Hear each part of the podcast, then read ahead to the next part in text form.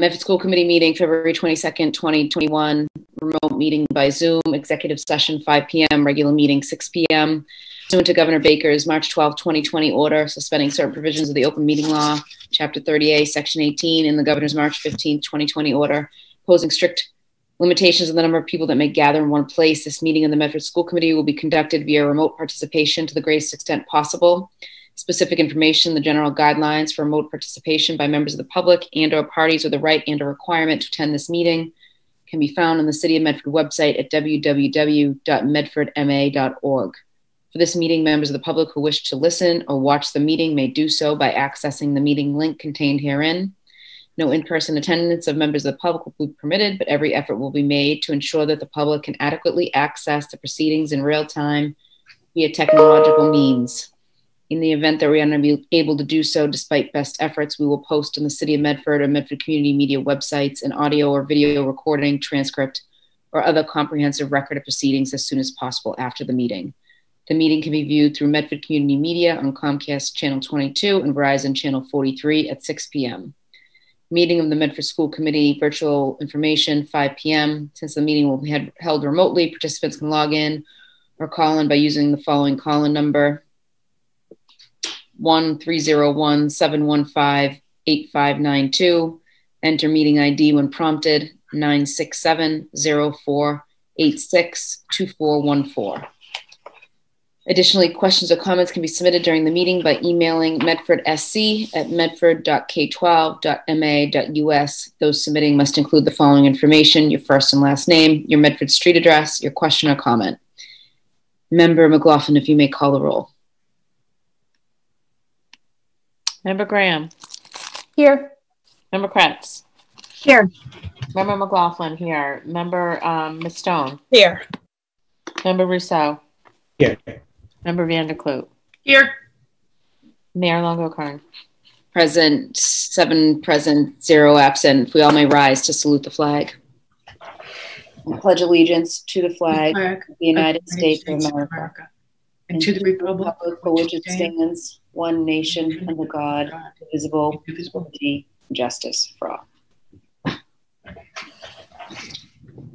We have negotiations and legal matters and executive session. Executive session of the Medford School Committee pursuant to General Law thirty A, Section twenty-one A, to conduct a collective bargaining session on the basis that an open meeting may have a detrimental effect on the bargaining position of the Medford School Committee. Specifically, the Medford School Committee will discuss ongoing negotiations and hold a grievance hearing filed by the Teamsters Local twenty-five pursuant to the relevant collective bargaining agreement.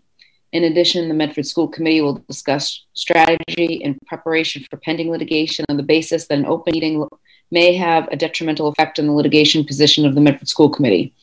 Specifically, the Medford School Committee will be discussing pending litigation before the Massachusetts Commission Against Discrimination. The Medford School Committee will reconvene in public session before following the executive session.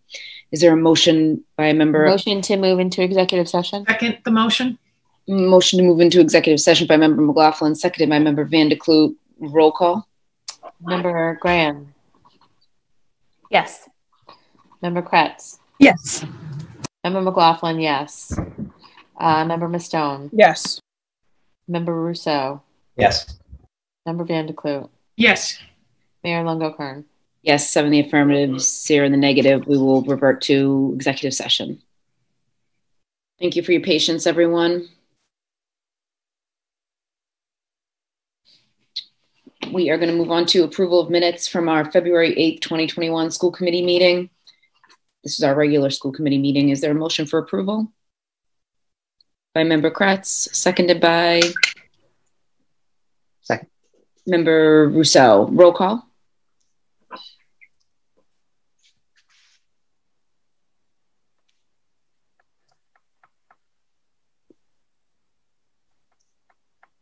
Um, you're muted, Member McLaughlin. You...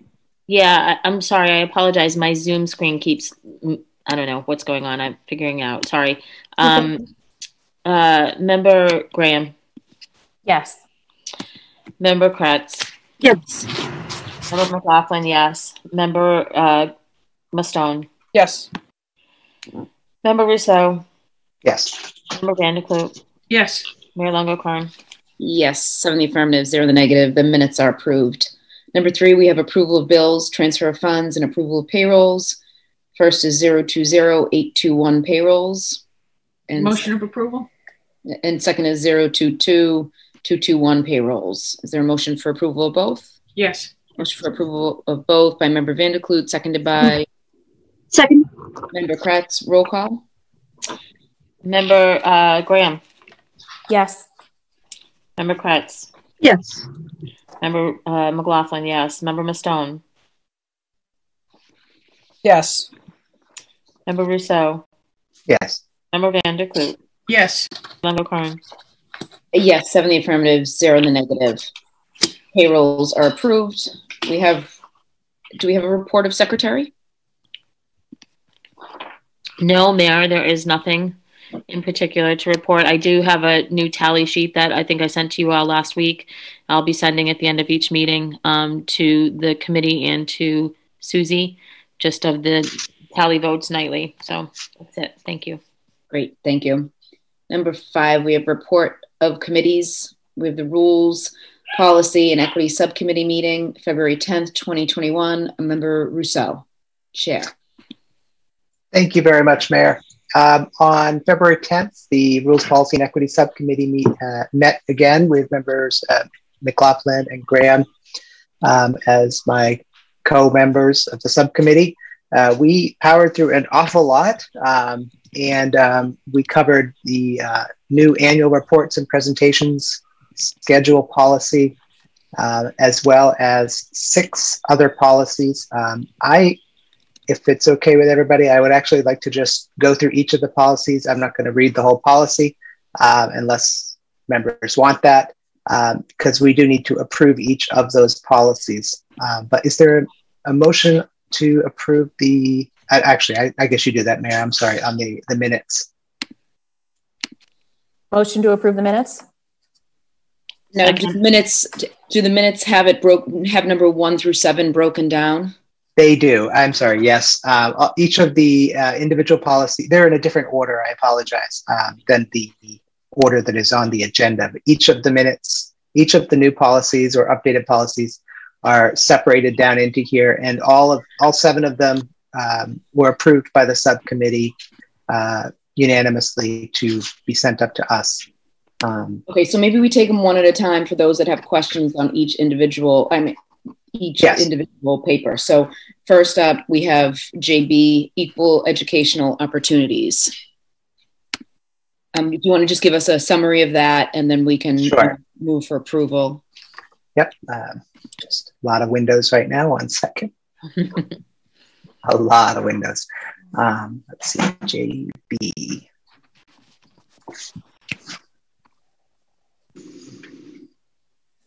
Of course, it's the last one. So uh, policy J B is the Equal Educational Opportunities uh, policy. This was um, the first time that Medford is adopting this policy. It comes from uh, the, the latest version of it comes from the Massachusetts Association of School Committees, February twenty nineteen uh, policy newsletter that they send. Um, and um, this is a, all of these policies other than that uh, schedule policy are actually required by um, the upcoming Education Stability Program Review, uh, which is formerly known as the C P R. Oh, Medford is one of the first sixty districts that will be evaluated, so we needed to get these policies on our books because they are required for this um, review. Um, so that first policy is probably the simplest of all policies in this pile. Sorry, too many windows here. Um, this policy is pretty standard. It is the uh, that we won't discriminate based on all the things that we won't discriminate on. Are there any questions on this?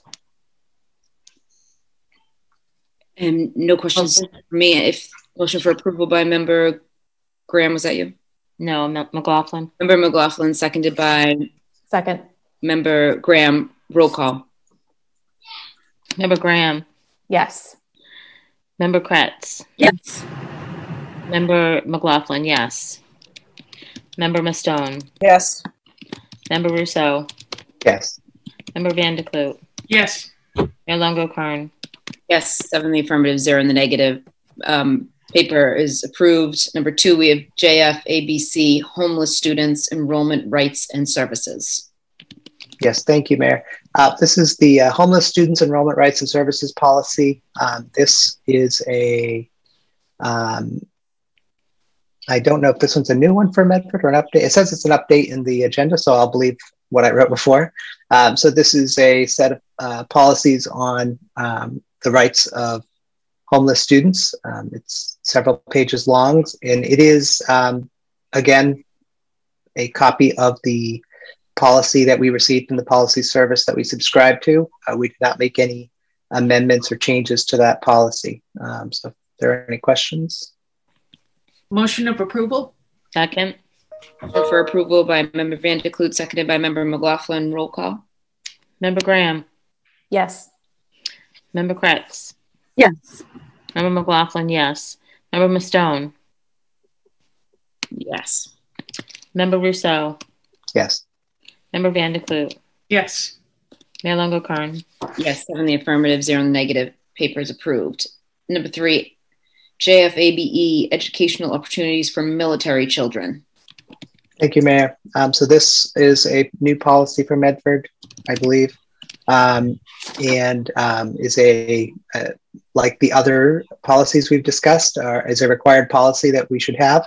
Um, we had some conversations on this particular policy about whether or not this should cover just K to twelve, or whether it should include um, up to age twenty-two uh, for students with disabilities that um, have rights up until that age. Um, I'll tell you all what I experienced. I, I took on the task of attempting to get an answer to that question so that we could expand this to up to age twenty-two. Um, I don't know if it's a reflection of the last administration at the federal government level, or if it's a longstanding challenge with the Department of um, uh, Veterans Affairs or not, but um, their websites that they have set up for this matter are filled with links that go to no pages, chat features that do nothing and are broken. Um, it was really quite uh, two hours of clicking around in their multiple uh, federal government web pages that were all dead, dead links. Um, I just eventually gave up um, because um, the, the, the help pages and F A Qs don't go anywhere. It's kind of hard to get the answer. Um, so I do, I think we should stick a pin in it to um, expand this to be to age twenty-two, if in fact we can figure out how to get the answer to the question about whether or not this um, this uh, it, it is an it is a federal law, the inter the Interstate Compact on Educational Opportunities for Military Children, but getting the answer to whether or not that when they say military children, do they mean up to twenty-two or just K to twelve? It was a difficult thing to get an answer to. Uh, Mayor, the um, Member McLaughlin. Member McLaughlin. Thank you. Thank you, Member Rousseau, for poking around on that website. I'm sure it's um, a bunch of dead links, but I will, um, I am fully confident in saying that um, our students are students until age twenty-two um, in the transition program for our students with disabilities, and should qualify for everything that our K through or pre-K through twelve uh, qualify for. So I would recommend to the committee that we vote to move this forward. And if there are further questions, I would also recommend that um, the administration could reach out to Mass Advocates for Children, which is a free legal um, organization that can offer advice, or the Federation for Children with Special Needs that can offer advice in this capacity. So I make a motion to move this forward. Motion for approval by Member McLaughlin, seconded by Member Van de Kloot. Roll call. Member Graham? Yes. Member uh, Kretz? Uh, Member,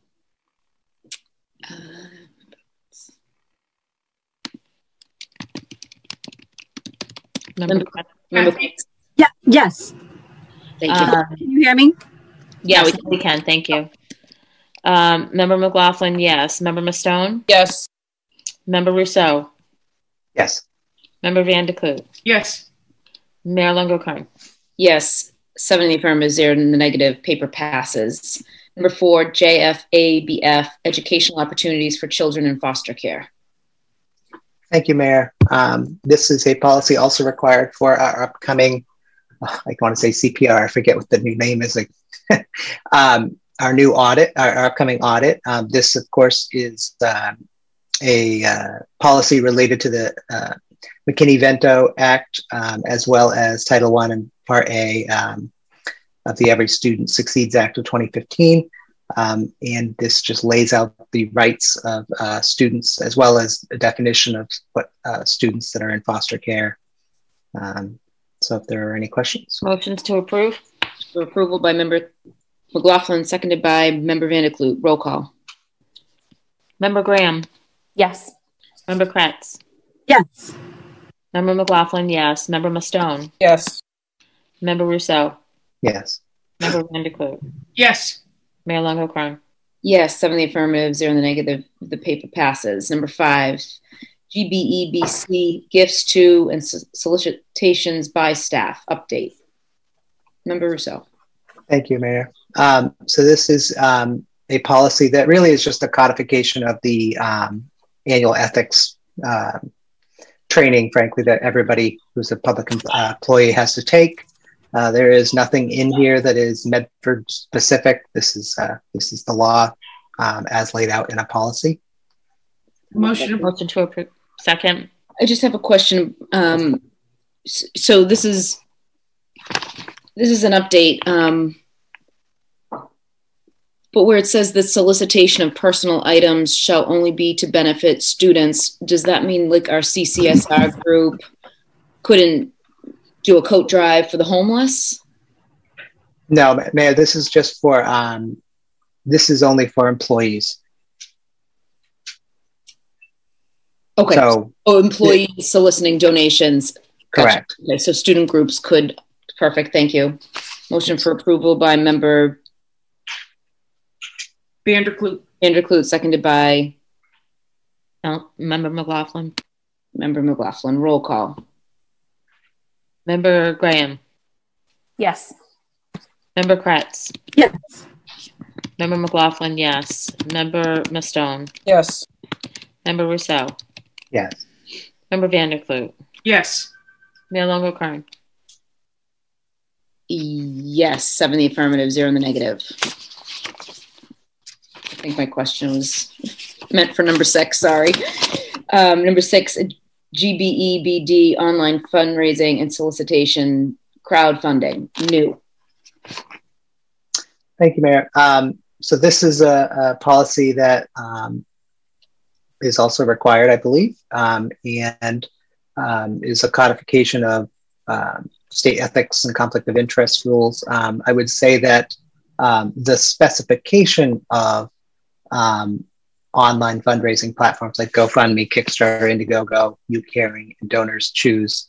Um, those are examples. They're not, it's not an exhaustive list. Um, I know that I believe in our last term, there were issues around one of the um, online fundraising platforms where the, uh, I don't, one of our uh, student groups, or maybe it was a sports or something like that, was using, and um, they were taking, I think, a thirty percent cut or some very large cut of uh, the donations. And so that, I believe, is part of the, the motivation behind this, is to make sure that um, folks are using platforms that are not gouging um, people making donations, but also to make sure that the superintendent is aware, and um, importantly, from the school committee perspective, to make sure that we are aware. Um, we, we need to know when people feel the need to fundraise, so that if those things really should be part of our budget, we we get that insight um, and can make decisions on it. If everything is covered by fundraising and nobody ever tells us on the school committee that that's how it's actually being paid for, well, we won't know. So um, so that's uh, the motivation behind that. Are there any questions? Um, no, no questions. Motion for approval. Member? Motion for approval. Graham, seconded by Member Kratz. Roll call. Member Graham. Yes. Member Kratz. Yes. Member McLaughlin, yes. Member Mastone. Yes. Member Rousseau. Yes. Mayor Longo-Crone. Yes, seven in the affirmative, zero in the negative. Paper passes. You didn't okay. call my name. Oh, I'm sorry. Member Van de Cruz. Yes. Seven in the affirmative, zero in the negative. Paper passes. And last but not least, annual reports and presentations policy, new. Thank you, Mayor. So this is um, this was the actual work we had to do. The other policies were relatively easy because they were written for us. Uh, so the purpose of this uh, is to create a schedule, uh, not actual dates, but a, a schedule of annual reports and presentations, although some of them are in fact semi-annual, um, to um, provide clarity to school committee members who are coming in, who want to know when something's going to happen or find out whether or not something is going to happen, as well as guidance for um, the administration to know, okay, this is the list of things we've committed to doing and and when do they normally happen. Um, try, try to bring that institutional knowledge onto paper. Um, so um, the, the, um, there is one amendment to this um, that I'd like to make on page two. Um, it's, there is a bolded to-do insert link to a definitions page, and if one does not exist, create one. That actually should be the M P S U R L slash definitions. Um, it's a page that will be created very, very shortly. So um, I would offer that one amendment so that it is actually um, correct in the policy. And then um, the schedule is the is the thing at the end. Um, and these are the, uh, I won't read through the entire schedule, but it has uh, the, the name of the actual report or presentation, what type of meeting we expect to have it at, whether it's statutory, so whether the law or regulation mandates it, um, and the frequency, as well as if there are any special details on when we would expect it, like prior to budget, um, and then a description if necessary. Any questions? Mayor? Member Van de Kloot? Uh, through you, through the chair, um, first, I want to thank the committee for uh, laying this out, and Paul, for the work you were doing on this. Um, I think it's an excellent uh, working document um, to have at our disposal. The um, one thing I wasn't certain if I saw, and I could be ter terribly wrong, but I didn't see super, I saw goals, but superintendent's evaluation. So if I may, um, Mayor, um, so um, when we were we when we were meeting about this, um, we had that same kind of like, well, what about this? Um, and we there were many many of those things. Um, this was, um, I think, if I'm and the, the uh, member McLaughlin and member Graham can correct me, but but the the um, the way we ended up landing on what we mean by this is things that will be coming to us for presentation. Um, and we decided that meetings that we must have, such as, um, you know, the annual, the, the, the first example that came up was the annual budget hearing, you know, that is by law must happen. That's not on here, um, even though it will be a presentation. Um, it's, it's really that there's a, the meeting is what's required.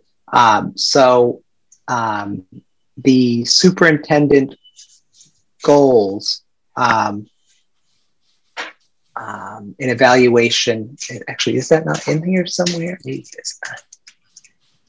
I saw district goals, but I didn't see any specificity around self-evaluation or, uh, you know, that that would be part of what the school committee can expect on an annual basis. Yeah, we didn't want this to be an actual calendar, uh, but um, we also didn't want to add things that simply, for the most part, don't exist right now. And I, I'm not sure we have actually had meetings to do that. Um, but would that be a report or presentation that we would get, or will we get together and do something? Like when we do the superintendent's evaluation, we get together and we do something. Um, and that's not a report that would end up on the agenda or a presentation on the agenda that we would receive a file that we would stick on the public website. Um, so it, I, I see your point that it is annual and that there is, in fact, a format to it. Um, but it's not something we will receive. It's something we will do. Well, we, so, we, we receive, uh, if I may, we receive um, from the superintendent her... And, and we need to expect um, to receive the um, self-evaluation. Um, so, yep, yep. Right. So, so that's that again. Uh, and I'm thinking, as if I were a new member looking at this, that if it was put on that, oh yeah, one of the things I'm going to get is the superintendent's evaluation, and that's going to start the process. Um, you know, so in my mind, I think it it's appropriate. Um, um, of course, I understand the committee deliberated it a long time, but that was my question. Again, the other, uh, I, I think you did a great job. So um, if I may, um, just writing some notes on this. Um, so are you offering an amendment to add the superintendent's self-evaluation for a regular meeting? Actually, it's statutory, I believe, um, annually. Yes, exactly. Thank you.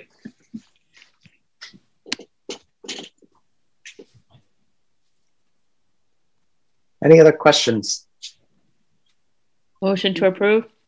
Motion for approval as amended by Member Rousseau and further amended by Member Vandekloot, seconded by Member Vandekloot. Roll call. Member Graham. Yes. Member Kretz. Yes. Member McLaughlin. Yes. Member Mastone. Yes. Member Rousseau. Yes. Uh, Member Vandekloot. Yes. Mayor Longo-Kern. Yes, seven in the affirmative, zero in the negative. Paper passes as amended. Um, number two, we have special education behavioral health subcommittee meeting, which took place on February eleventh, twenty twenty-one. Member McLaughlin, chair. Yes, thank you, Mayor. Um, we met, um, we, we split these meetings. So the first forty-five minutes was specific to special education. We had um, a good number of parent participants and uh, staff members participating. We had some conversation about the Epic Leaders presentation with the Common Ground program at the high school. And the Epic Leaders program is about disability, civil rights, ableism, and person first language. Um, and we further discussed the Common Ground program that currently exists at the high school. The Common Ground is currently a reverse inclusion program where um, general education, non-disabled students, for lack of a better word, join uh, disabled students in their classroom, and um, which fosters uh, friendships and um, um, and you know continued community relationships. It's a program that has been very successful at the high school, and uh, we are having discussion about expanding this program to the middle school. We have been engaging the middle school principals and other staff members at the middle school to find, to garner interest there. Um, it was suggested by the director of people services and others that, um, and, and uh, educator teachers, both special education and general education, that we look at this as a potential elective course. Um, and we look at what a syllabus would look like. And Susanna Campbell, who is the, um, I believe, director of speech and language, Um, has been presenting a disability awareness course and shared her syllabus with us to be thinking about what a syllabus might look like for a course like this. We had several staff members that um, had been part of the disability awareness curriculum and raved about it and said how important they think this is at a middle school level. So that was really good to hear. And then from the behavioral health um, component, we had a parent who was Um, a lot of parents who are very concerned, of course, about social emotional needs of our children, particularly through the pandemic. Um, and there was a parent who was asking specifically about art therapy for the district. Um, we shared that there was a music therapy grant that had existed at preschool um, that was create that was uh, driven by a parent, um, and that that we believe that that was not available currently. But you know, asking about how we might pursue that, um, and whether there was even also potentially community members that might be able to or interested in providing art or music therapy within our district and what that would look like. Um, we, Doctor Cushing talked about initial stages of planning uh, some summer work and hoping to build more outside activities through nature. Um, let's see, sorry. Um,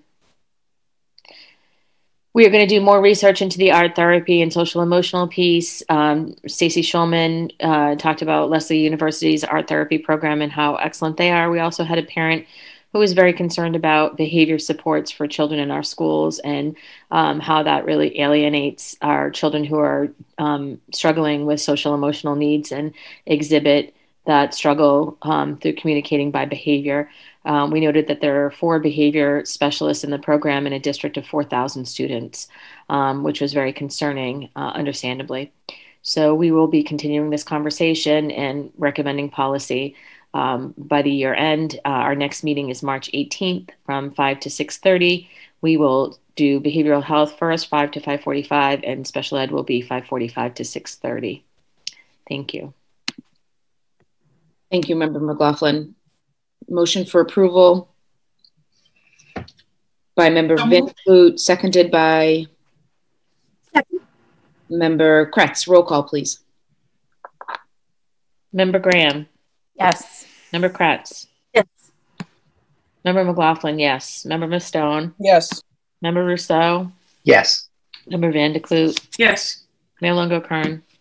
Yes, seven in the affirmative, zero in the negative. Minutes are approved. Number six, we have community participation. Emails, questions, or comments can be submitted during the meeting by emailing medford s c at medford dot k twelve dot m a dot u s. Those submitting must include the following information: your first and last name, your Medford Street address, your question or comment. Member Vandekloot, do we have any emails? Uh, there are no emails to today. I do want to mention that there is a curriculum subcommittee uh, from four to five thirty this Wednesday. Uh, we're going to be uh, going back to what was on the agenda for a meeting that was canceled, um, had to do with our uh, um, world language program uh, and also um, uh, technology. Thank you. Um, number seven, we have report of superintendent. Number one, superintendent's updates and comments. Doctor Edouard-Vincent. Good evening. Pool testing is going well. For our high school athletes, COVID testing is mandatory. But this is just another step towards some sense of normalcy as sports are on the way back. This past season, the only sports that could be offered were girls ice hockey and gymnastics. Beginning March first, boys and girls basketball, swimming, and boys ice hockey will begin their competitive seasons. Also on March first, Fall two preseason conditioning starts with girls volleyball, boys and girls soccer, golf, cross country, and football. Of course, at all times, all aspects of sports will be following COVID safety regulations. Medford High School will only compete against other G B L teams, and there will be no fans allowed. We are so appreciative of the testing that keeps our community safe. Let's go Mustangs. So last week, last Wednesday, on C B S four at six p m, the Mustang Unity po- Poetry Contest received some great pub- publicity from news anchor Lisa Hughes. This month, nationally, C B S News has been featuring segments on unifying America. Lisa Hughes wanted to do something locally and came across our poetry contest. On Friday, February twelfth, she went to the Roberts Elementary School and taped our third grader, Mister Joe Hogan, as he read his Unity poem. On President's Day last week, via Zoom, Lisa interviewed Violet Bell and Ibrahim Ahmad from the Roberts, both remote learners who also submitted poems. Lisa told me she felt the students' poems give us all hope that we can become a more united community and world. I agreed wholeheartedly. Additionally, the segment seems to have been a big hit on our social media channels. We have received approximately sixty-five entries for the contest. Lisa Hughes will be following up with me to find out who the Mustang Unity poem winners are and the hopes to feature them on C B S four Boston streaming service. So for any students who are listening, I am still accepting poems until eleven fifty-nine p m tonight.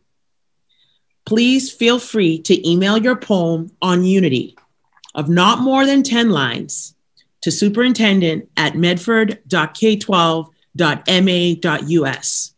We are also accepting poems um, in your native language. If it is not English, we will get it translated. And we are also accepting illustrations for students that that would be appropriate for them to submit an entry. So we have until eleven fifty-nine p m this evening. And I do also want to share with the school committee that I did receive my very first poetry entry from a parent today. And so we have parents that have been inspired. And so I was so happy reading that poem that I wanted to just put it out there to those that are listening. If we have parents out there, members of the school committee who may be inspired, you want to write a poem on poetry, please submit your entry to superintendent at medford dot k twelve dot m a dot u s on Unity, up to ten lines, any kind of poem you want it to be. So I, I wanted to share that um, good news, and I was really pleased with the wonderful segment that um, highlighted the positive things that are happening in Medford Public Schools. I also have additional good news to share. I'm really happy our Mustangs are back at it again. So I want to say congratulations to our Mustangs Ethics Bowl team. That group is under the direction and leadership of Mister Essner.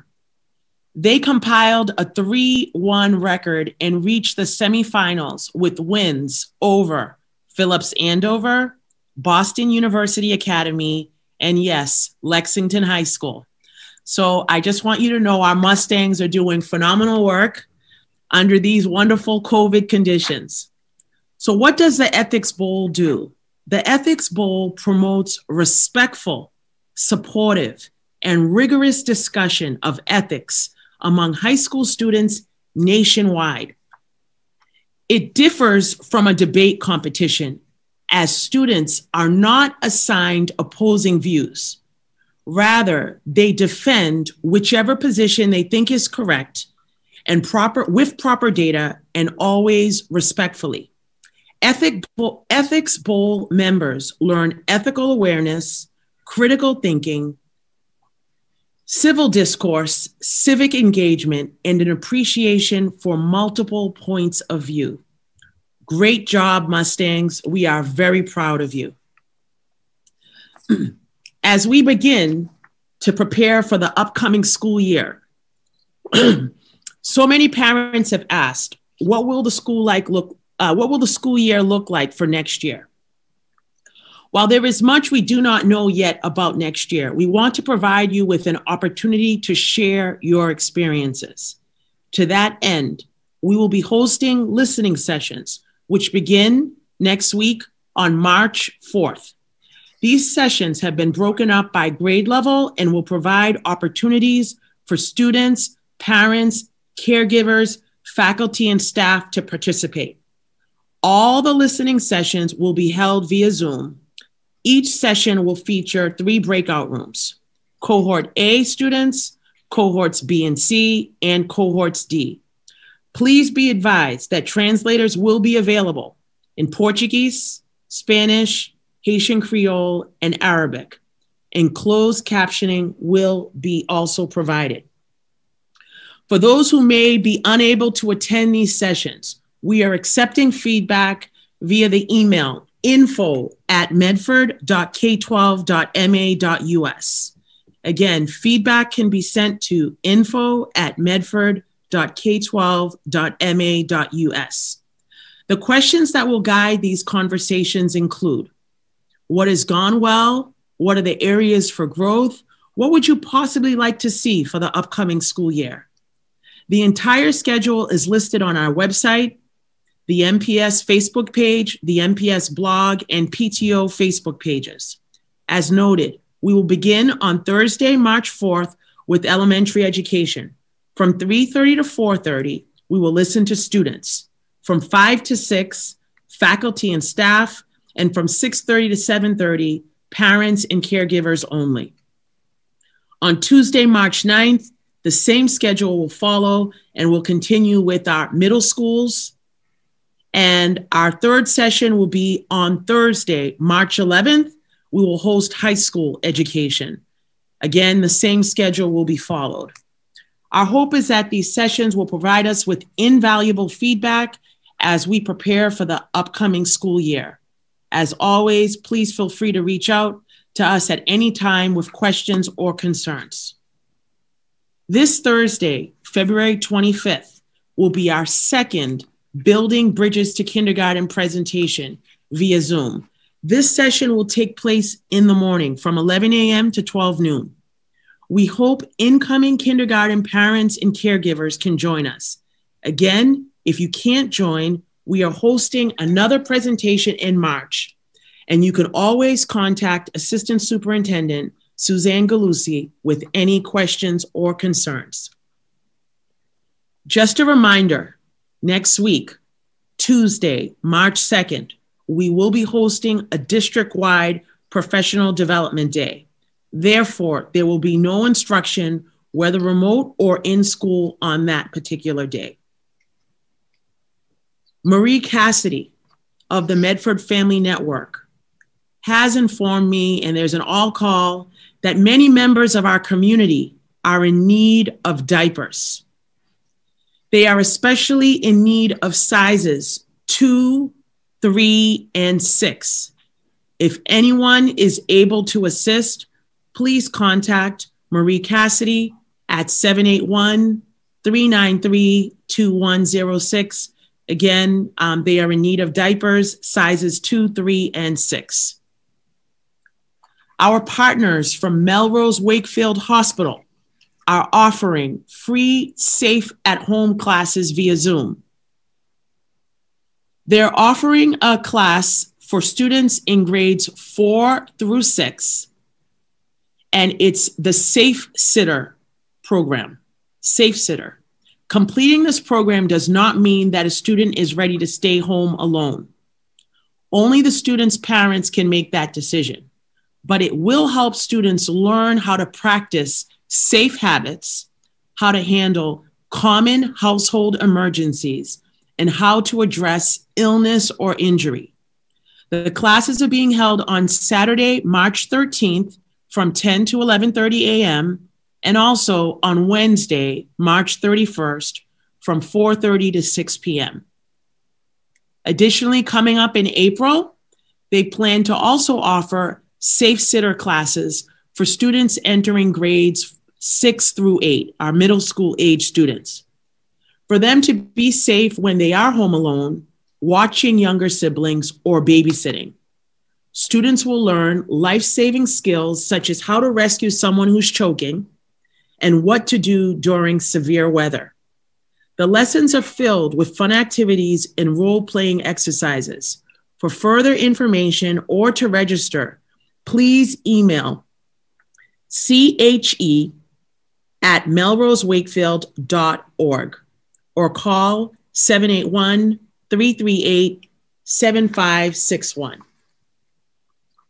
February, lastly, is fast coming to a close, but the Medford High School Black History celebrations continue. School committee members, you are being invited, if you're interested, on Thursday, February twenty-fifth, Monday, March first, or Thursday, March fourth. The Ethno Haitian dance performances are continuing to take place at the high school gym with strict social distancing protocols. All performances run from nine to nine fifty in the morning. Thanks, special thanks to Assistant Principal Sharose Walker, who has spearheaded that initiative. If you'd like to attend, please contact her and let her know. The performance is quite uplifting and interactive. And in honor of Black History Month, let us remember the words of Representative John Lewis, who yesterday would have been eighty-one years old. Sometimes you have to get in the way. You have to make some noise by speaking up and speaking out against injustice and inaction. The Medford Public Schools, we are committed to doing that. Thank you. Thank you, Doctor Edouard-Vincent. Um, number two, we have COVID nineteen public health update and Medford Public School COVID nineteen testing summary and update. Nurse Supervisor, Miz Tony Wray, I don't, um, and Mister David Murphy. Good evening, everyone. I'm going to provide both community data and school data tonight. Um, so the February eighteenth report from, that came out from the um, Department of Public Health, uh, Medford continues to be in the yellow zone.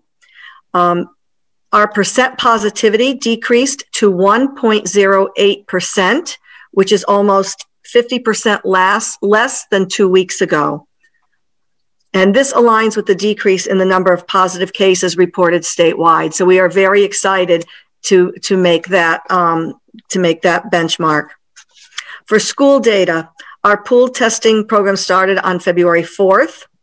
As of February eighteenth, four hundred sixteen pools were tested. We identified three positive pools and completed the re reflex testing. The reflex testing identified the, pos the three positive cases through, posi through a Binax rapid test, and it was confirmed by a positive P C R test. Athletes were tested on Thursday, February eighteenth, and no positive pools were identified. Pool testing resumed today for all, at all schools for cohorts A and B, and results are expected in tomorrow morning. I'd like to also take this time to refer back to a request by member Rousseau, who had asked about the new C D C guidelines that were published on February twelfth. And I reviewed them and would just like to make a couple highlights. The report focused on five major points of mitigation: mandatory masking, ventilation, sanitation, contact tracing, and testing. We meet guidelines one through four. Our students and staff are wearing masks regularly. We've improved ventilation at all schools. We are following the sanitation guidelines that are outlined by the C D C. And our school nurses are collaborating with the Medford Board of Health to complete contact tracing within the school. Of importance is that we are exceeding guidelines in two areas. We've made additional P P E available to all our staff, such as face shields and desk shields. And we're also conducting surveillance testing. The C D C does not recommend universal surveillance testing of all students and, and staff, and instead advises school administrators to determine, in conjunction with their local health officials, whether to implement any testing strategy. Our testing program, supported by Tufts University, has been operational since September of two thousand twenty. As we have frequently discussed in this forum, the program has been instrumental in identifying positive cases, quickly isolating them, and determining the close contacts from the school population. So if uh, you would like to discuss the uh, report in any further detail, then we can make um, arrangements to do so. Thank you.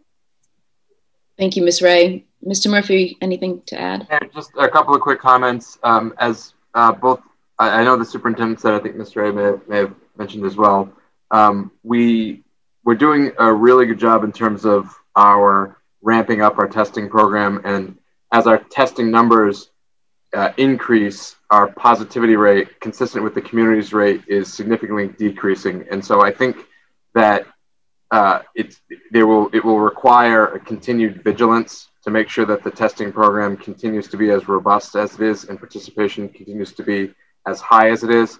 That is particularly important with regard to student athletes and students who are participating in extracurricular programming in person.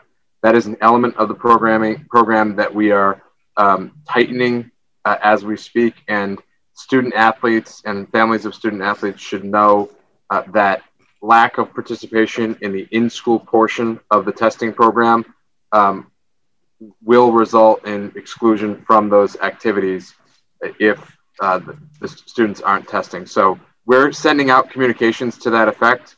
The athletics department is communicating uh, through coaches uh, and other uh, school personnel to make sure that that message um, is reaching students and families, because the last thing we want is for anyone to be excluded from any activity. But Um, given the nature of the programming, and as part of that continued vigilance that I mentioned, um, all students and, and families should keep that in mind. And again, we're, we're going to be communicating that again in a variety of, of forms, but it is something that I think the committee and the community at large um, should be aware of.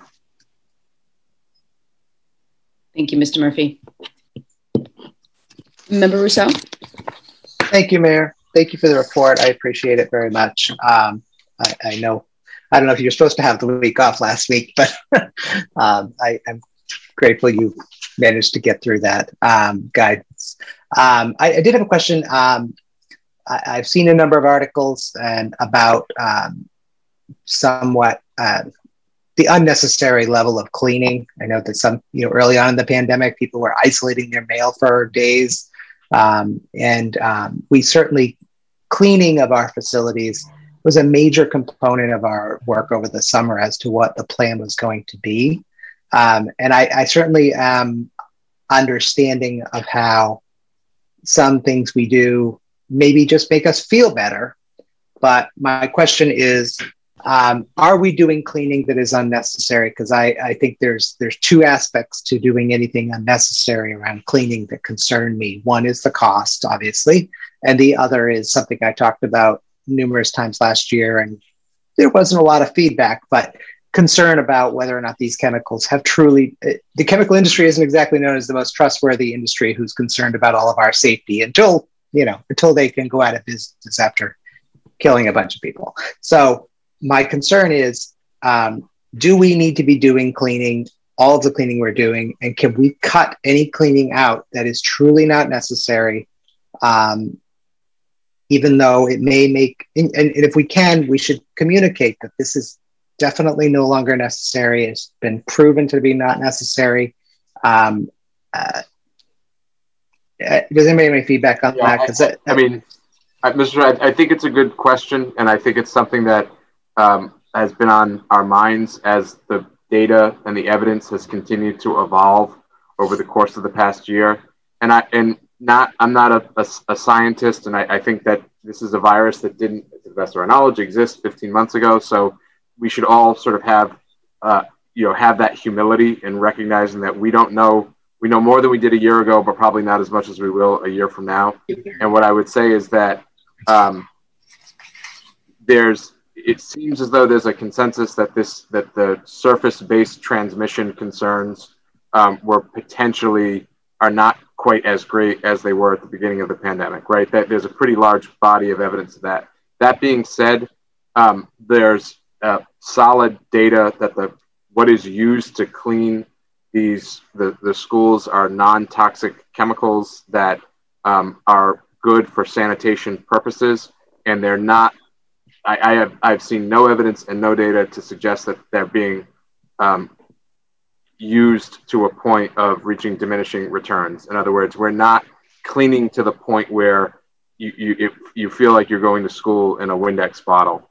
Uh, I think that, and I think while there is some, there have been folks that have said, and this has come up in some of the conversations we've, we've had with um, various uh, constituents, including some, um, those representing some of the employees, that uh, sometimes when the, what's known as the fogger um, comes in and sanitizes a room, like it can be irritating to, to, to some people. And so we try to time that in a way that you're not getting blasted with um, this non-toxic chemical um, immediately upon coming into a room. But I, I haven't seen anything to suggest that we need to scale back those efforts, because it to the I've seen no evidence to suggest that it would do any harm. And I we haven't reached a point where we're exceeding our financial capacity due to some of the financial support that we received specific to the pandemic relief. And so I, I think we're striking the right balance there, but I think it'll be something that certainly going forward we'll have to take a closer look at, because if there is the evidence that it doesn't actually do any good, I think we have to look at the cost aspect to it. Thank you. And um, I had a second question in this um, um, around, um, I, I, I've heard, you know, I'm very happy to hear that there's, there's a, robust sounding protocols around sports participation. Um, I am concerned or uh, unclear about why music is not, not happening yet. Um, and, um, you know, uh, anybody who's played an instrument and anybody who has participated in a sport Um, I find it hard to believe that you, unless you're doing maybe a trombone or some of those some of those instruments with excessive requirements, um, what why are we not doing music? Okay, so so I'll try to answer that for you. Um, the amount of exhalation that comes out of any of the instruments is the point of concern amongst the by the medical community. Um, so until we, you know, so we can figure out a way to successfully filter that, the recommendation stands to avoid doing that in person. Um, and we have followed, you know, those recommendations. I do believe that um, the um, a group of percussionists um, will start getting together soon, because that is an instrument where there's, you know, no um, exhalation. Um, I think the color guard um, is also um, having practice sessions. Um, so, you know, we are making the the strides that we are al- allowed to make right now. And there hasn't been any further recommendations from the Department of Education on that. So, uh, sorry to beat this horse a little bit, but um, and we can all acknowledge that sports gets a very different level of attention and concern from our society in general. Um, so my question is, is so the the studies about the amount of exhalation for these instruments, um, similar studies have said that doing all this physical activity in closed quarters is in fact not producing the same amount of exhalation. I mean, I, I feel like I'm, I'm not terribly in shape, so I maybe I just breathe an awful lot if I even start to work out. But I, I just think it's like we, we have this robust scientific-based standard for music, which is great. And then do we really have that same standard for, for sports? So, I mean, I'd say I can, I, I wait for the guidelines to come out, and I, and I have, I make recommendations based on those guidelines. So that, that's where I've, you know, that's the position I've taken, um, fo- following whatever safeguard, you know, safety procedures we can. So. Thank you. That's the best I can answer you. It's, it's, I would just say it's a fair, it's a very fair question. Um, one aspect is with the music program being part of the school day, um, there are restrictions on the mandatory testing element that we're able to impose on athletics because they're extracurricular in nature. That doesn't answer what I think the point of the question is, which is the discrepancy in terms of potential scientific standards, but it is one variable that does distinguish the two situations, at least internally for us. Um, Member Vandekloot, did you have a hand up?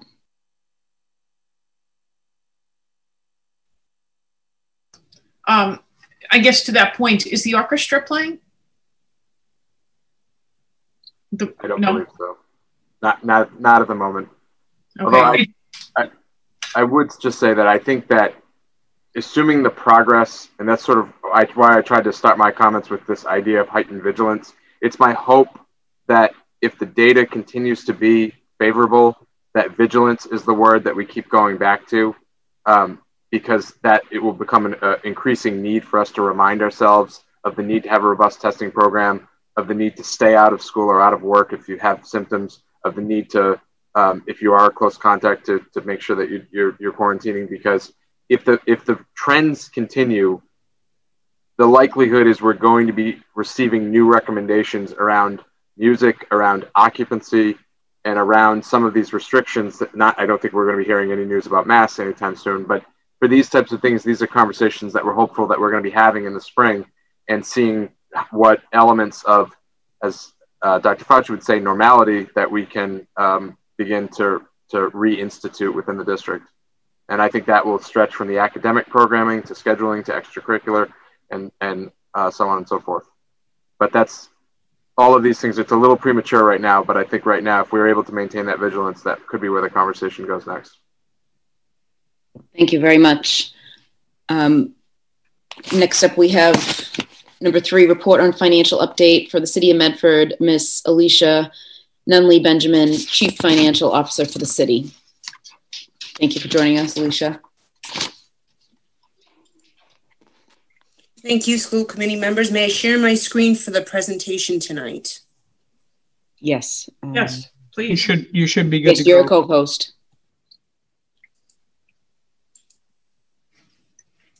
Are you able to see my screen right now with the presentation? Yes. Okay. So for Q two, the city is meeting its target revenue estimates in total, but not by every single revenue stream. So for instance, my Q two budget estimate for motor vehicle excise is higher than what I actually collected. My boat excise tax is about on target. Uh, my penalties and interest is actually up. Um, no pilots because they're not expected until Q three and Q four. Hotel excise is down, which we would expect. The hotels got hit the hardest due to COVID nineteen. Our local meals tax is doing well. Um, I have a community impact fee. It's extremely small. This is the first year we're receiving it. Our fees are higher than estimated. Our rentals are on target. Our departmental revenues on target. Our license and permit is below what we would have expected. Our Medicaid is actually below uh, what we would have expected. Actually, excuse me, above our estimate. Uh, fines and forfeits is below. Our investment income is below because the rates have dropped so much. And miscellaneous is about where we would expect it. As of right now, there's still no federal stimulus, and we're watching the American Rescue Plan with Biden, hoping he's going to give us some uh, additional stimulus to cities and towns. He did extend the CARES Act to December thirty-first, twenty twenty-one. Here are the actual numbers. So you can see my Q two budgeted receipts versus what I actually received. So you can see for my motor vehicle, I'm actually down eighty-two thousand. From my boat excise, I'm up five hundred forty-six. From my penalties and interest, I'm up ninety thousand six hundred seventy-four dollars and six cents. For my hotel, I'm down nine thousand nine hundred twenty-five dollars and seventy-six cents. Local meals, I'm up twenty-two thousand one hundred five dollars. Community impact fee, I did not budget for, as I said, it was new. And that's only two thousand nine hundred eighty-six dollars and thirty-five cents. Fees are up one hundred fifty-six thousand eight hundred seventy-one dollars and forty-seven cents. Rentals are on target. Departmental revenue up fourteen thousand eight hundred thirty-two dollars and eighty-one cents. License and permits is down one hundred ten thousand five hundred forty dollars and eighty-five cents. Medicaid is up eighty-two thousand two hundred thirty-two dollars and eighty-five cents. Fines and forfeits is down twenty-eight thousand nine hundred twenty-six dollars and twenty cents. Investment income is down fifty thousand ninety-five dollars and fifty-three cents. And miscellaneous is up by five thousand seven hundred seventy-seven dollars and sixteen cents. This is my twenty twenty-one cherry sheet receipts. This is the final. When we did the budget, we had done that ten percent projected conservative cut. And when the governor level funded the Chapter seventy, we reprogrammed that difference back to the schools through the city council. This is the final twenty twenty-one cherry sheet assessments to the city of twelve million seven hundred sixteen thousand eight hundred thirty-seven dollars. Here is my uh, local aid summary from twenty twenty-one. For Chapter seventy, we had budgeted eleven thousand five hundred thirty-three thousand seven hundred sixty-nine dollars. We actually got twelve thousand one hundred forty-three thousand three hundred six dollars. That one million eighty-nine thousand five hundred thirty-seven dollars was reprogrammed back to the schools. And unrestricted general government aid, also known as U G A, we budgeted eleven million nine hundred sixteen thousand nine hundred eighty-six dollars. We actually received twelve million eight hundred eighty thousand four hundred forty-three dollars, a difference of nine hundred sixty-three thousand four hundred fifty-seven dollars. And other revenue streams, we budgeted one million thirty-one thousand three hundred seventeen dollars. We actually got two million three hundred seventeen thousand two hundred fifty-nine dollars. For our assessments, we budgeted eleven thousand eight hundred eighty-four thousand six hundred thirty-four dollars, but our actual assessment was twelve thousand seven hundred sixteen thousand eight hundred thirty-seven dollars, so we will actually pay eight hundred thirty-two thousand two hundred three dollars more than what we thought we were going to have to pay. And uh, you notice a little asterisk I put is eighty-two thousand four hundred forty-two is directly to the public library. This is our fiscal year twenty twenty-two preliminary revenues. And if you can see right away, we actually dropped from twenty-seven thousand three hundred forty-one thousand eight to twenty-seven thousand one two hundred sixty-two, the biggest being charter. The charter went from one point nine to nine hundred, so we lost a million right off the top on the charter. Our fiscal year twenty twenty-two preliminary assessments are more than fiscal year twenty-one's. at twelve million nine hundred forty-eight thousand five hundred ninety-one versus twelve point seven. So this translates into one hundred thirty-two thousand four hundred twenty, which is a slight increase in Chapter seventy, a three and a half percent increase to unrestricted general government aid of four hundred fifty thousand eight hundred sixteen, but a decline in our other aid by eight hundred forty thousand twenty-nine. And the largest decline, as I had pointed out, was due to the charter. In addition, our assessments are up from twelve thousand seven hundred sixteen thousand eight hundred thirty-seven to twelve thousand nine hundred forty-eight thousand five hundred ninety-one. That's two hundred thirty-one thousand seven hundred fifty-four more. That's a hit, direct hit, and a reduction to our budget revenues by four hundred eighty-eight thousand five hundred forty-seven. So due to COVID nineteen and the resurgence and the economic decline that's happening, and that we're in a recession right now, the city implemented a spending freeze for non-emergency uh, spend expenditures and hiring. The state has indicated a, that we're in a recession with a recovery range between fiscal year twenty-three and fiscal year twenty-five.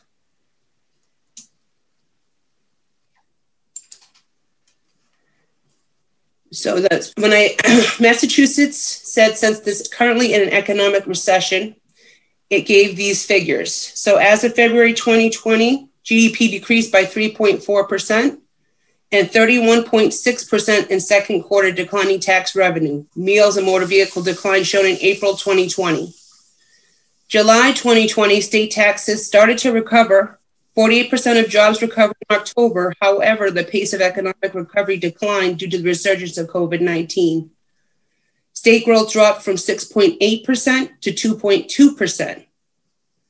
In fiscal year twenty-one, year-to-date state tax collections two point seven percent more than fiscal year twenty, but two thirds of that revenue is collected between December and June. So the state said a lot could change. They might get less than what they're thinking. At the state level, eight point one percent increase in regular sales tax, negative thirty-one point nine percent in meals, an eight point seven percent increase in motor vehicle sales, a negative fifty-three percent in room occupancy. And one of the big concerns is what our assessors will be facing, which is commercial market, fair market value is slowing down. Certain property types are really struggling, such as retail, malls. Um, so they're also concerned about businesses closing effective January first. This will affect our, our assessments, our values, and our new growth, and pressure on assessors to abate. Hotel occupancy rates plummeted and don't expect to recover until full implementation of a vaccine. And the prediction to return to normal is between twenty twenty-three and twenty twenty-five. Massachusetts lost four thousand restaurants due to the pandemic. Independent restaurant sales are down by thirty percent rural, forty percent suburban, and forty-five percent urban. So how does that affect our city with the economic decline? So our local receipts for fiscal year twenty, we projected twenty million sixty-three thousand four hundred sixteen, and we actually received nineteen million one hundred five thousand nine hundred ninety-three. So we were actually short nine hundred fifty-seven thousand four hundred twenty-three last year. Fiscal year twenty-one, we projected fifteen million eight hundred thirty thousand eight hundred ninety, a four point two million dollars loss from the prior year due to COVID nineteen. New growth and assessed values could decline in fiscal year twenty-two due to significant decline in the commercial sectors, as I said before, such as shopping malls, office space, retail, auto dealerships. The decrease in projected fiscal year twenty-two local cherry sheet aid of four hundred eighty-eight thousand five hundred forty-seven. We currently have a five to eight million dollars budget deficit projected. Fixed costs such as health insurance, waste management, pension, they continue to increase. The city used free cash last year to subsidize the general fund budget, but it's important to note that free cash is our only general fund reserve, is a one-time surplus. It isn't guaranteed every year, and we cannot deplete our entire reserve. This would be catastrophic to the city's finances and bond rating. And without additional federal aid for revenue losses, the city is facing a tough fiscal year twenty-two. But we are watching um, the package up at the federal level, and we are very, very hopeful. So with the CARES Act that came out, um, hope, we have gotten extended to December thirty-first, twenty twenty-one, which is great, but it restricted us to only COVID nineteen eligible expenses.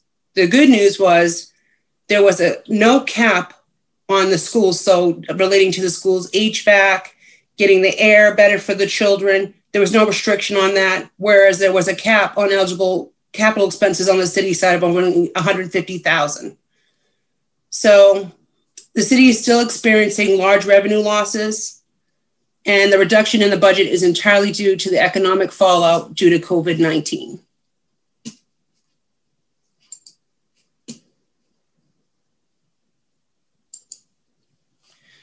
The CARES Act was, was awarded May fourteenth, twenty twenty, extended to twelve thirty-one, twenty twenty-one. The city has been charging seventy-five percent of COVID-related expenses to FEMA and twenty-five percent to CARES. The landscape at the federal level has shifted with the change in administrations. As a result of this shift, FEMA has indicated that both eligibility and reimbursement rates for the FEMA Public Assistance Program will be expanded upon, and we're still waiting further guidance on how that's going to work. Um, we're still waiting to hear back also on our October submission that we sent to FEMA. The CARES Act award to the city was five million ninety-three thousand eight. In fiscal year twenty, the city had encumbered sixty-five thousand seven hundred fifty-six dollars and twenty-two cents, expended one hundred thirty-two thousand one hundred fifty-five dollars and three cents. This includes twenty-five percent of the COVID nineteen FEMA eligible expenses. In fiscal twenty-one, the city has encumbered one million six hundred eleven thousand thirty dollars and expended two million seven hundred forty-one thousand eight hundred dollars.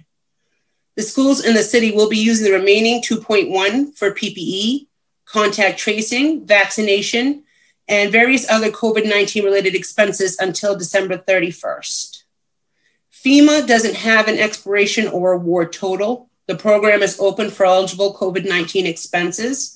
In fiscal twenty, the city had encumbered forty-seven thousand three hundred eighty-four dollars and three cents and expended two hundred eighty-eight thousand three hundred eighty-eight dollars and thirty-six cents. In fiscal year twenty-one, the city has encumbered seventy-eight thousand five hundred twenty-nine dollars and expended one hundred eighty-four thousand three hundred forty-eight dollars. The FEMA funds were drawn down on October fifteenth. We still haven't heard back from the Fed. As stated earlier, the FEMA directives on eligibility have shifted from the Trump administration to the Biden administration, and the city is awaiting further guidance on the new directives. The CARES Act funds, fifty-three percent were allocated to the schools. two point six four million dollars was, has been expended by the schools year to date. And I just showed a little graph so you could see the infrastructure such as the H V A C, in facility modification, personal protective equipment, sanitation supplies, technology, instructional materials, and contact tracers.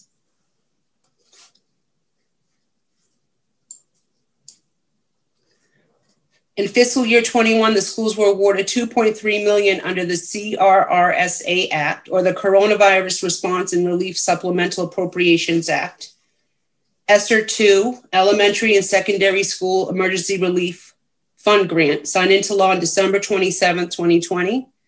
And below are the three buckets taken from DESE, which are academics, social emotional, operations. Uh, these slides were shared with me through uh, the school finance side. So any specific ESSER questions should be directed to the school su- assistant superintendent of finance.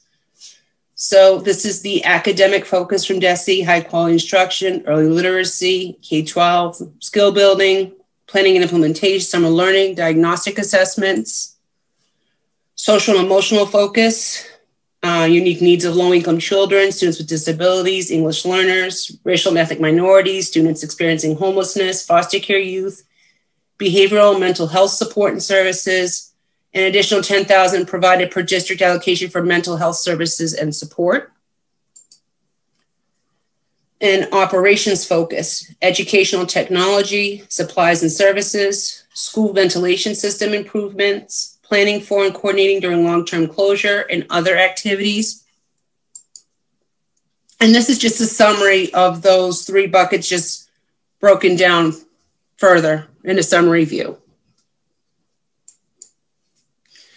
So free cash and retained earnings include actual receipts in excess of revenue estimates and unspent amounts in departmental budget lines, items for the year just ending. So this was certified by the Department of Revenue on January fourth, twenty twenty-one. The general fund free cash is eight million five hundred thirty-four thousand two hundred forty-one dollars.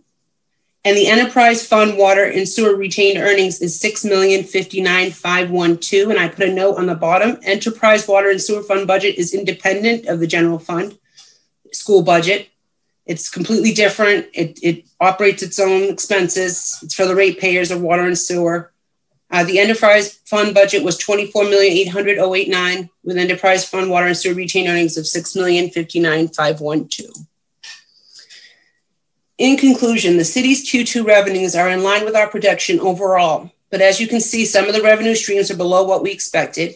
Even though overall we met our projection for the quarter, we're expecting more of a decline to start in Q three with the COVID nineteen resurgence. Therefore, the city implemented a non-essential hiring and spending freeze in January while closely monitoring revenues throughout the pandemic. The city's CARES Act stimulus has been extended under President Biden to December thirty-first, twenty twenty-one with the COVID nineteen resurgence. Under President Biden, the FEMA Public Assistance Program will be expanded upon to increase reimbursements from seventy-five percent to one hundred percent for certain expenditure types, and we're awaiting further guidance. The city's local aid cherry sheet estimate is less than prior years, decreasing our fiscal year twenty-two budget funding. The schools were awarded an additional two point three million dollars in ESSER two funds. The city is hopeful that President Biden will award additional stimulus to cities and towns greatly impacted by the health pandemic to help offset the projected fiscal year twenty-two five to eight million dollars budget deficit. And the following slide is just a display of general fund school expenses year to date. And it has payroll posted through February eleventh. Thank you, um, Alicia, for the presentation. I know that you presented to the City Council on Wednesday of last week, and I thank you for coming to the before the school committee to present as well, just to give us an overall picture of where we're at. You're welcome, Mayor. Um, I don't, I let me just make sure there's no questions and we can move on. Mayor. Yes. Mayor. Yes. Member Rousseau, then Member Vanderkloot. Excuse me, can we please stop sharing the screen so we sure. can have to. Thank you. Um, um, thank you for the presentation, Alicia, uh, Miz Nunley, excuse me. Um, you said charter a couple of times. Uh, I just want to be clear that that's charter school reimbursement, correct? Yes. Thank you. Um, you also mentioned in one of the early slides that um, the additional funds were reprogrammed to the schools.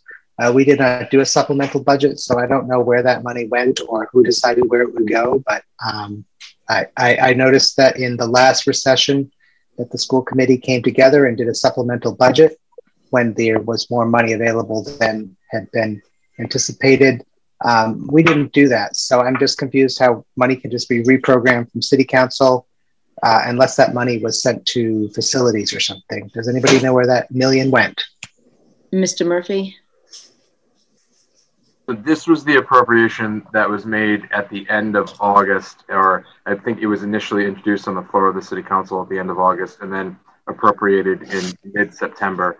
And there, in terms of where it technically sits, it's in a personnel line item because there were positions uh, that, as I understand it, were Uh, technically eliminated from the F Y twenty-one budget, from the F Y twenty-one budget, with the understanding that if the district was made whole by way of this additional appropriation when the Chapter seventy funds came in, that the those positions would be restored. And so, when it became clear, in again, this was uh, this in my arrival, but only by a short period of time, and so uh, I was the, the positions were essentially restored at the very beginning of August.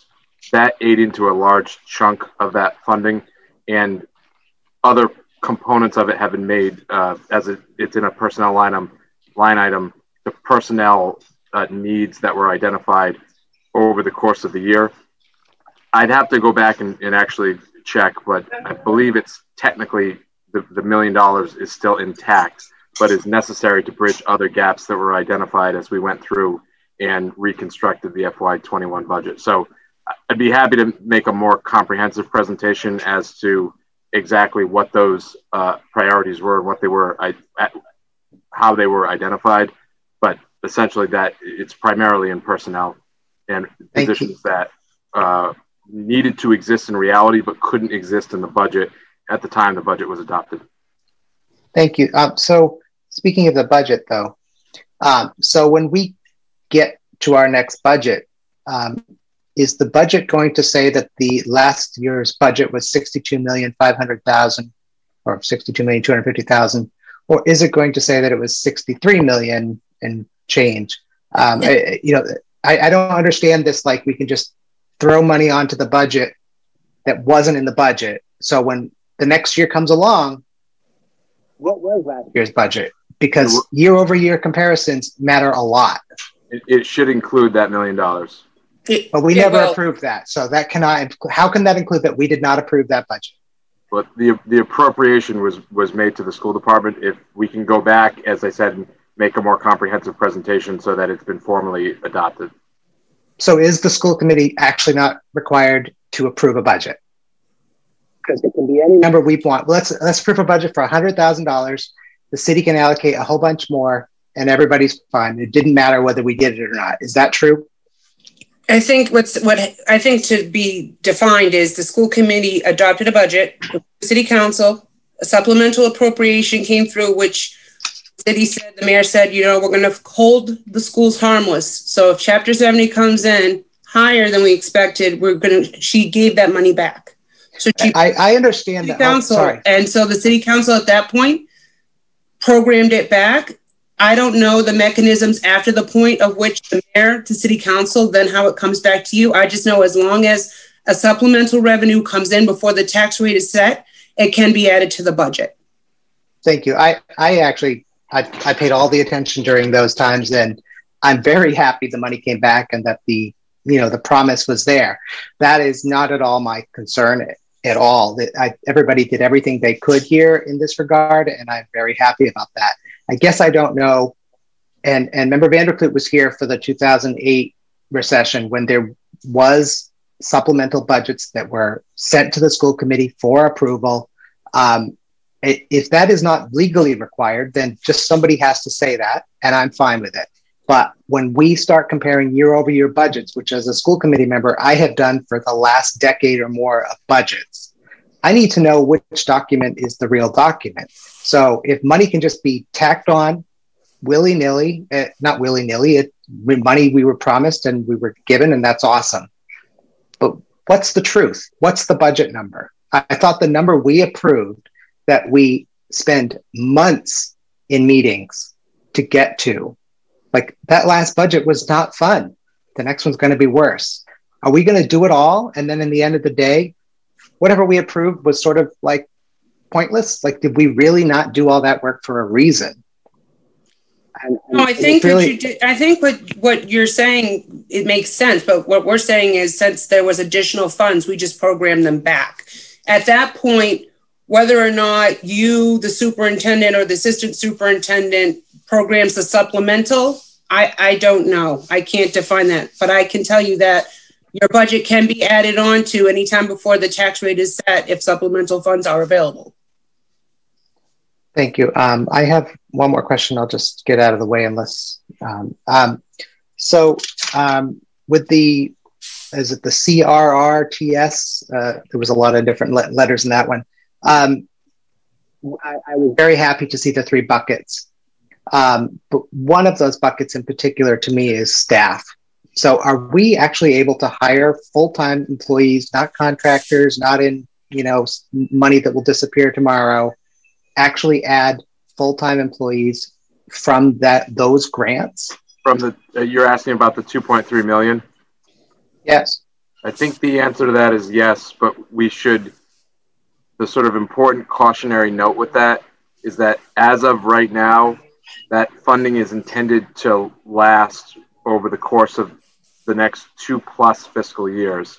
And so two point three million dollars spread out over that period of time. And I think it's all of our hope that there'll be additional uh, injections of federal funding at both the city and school side.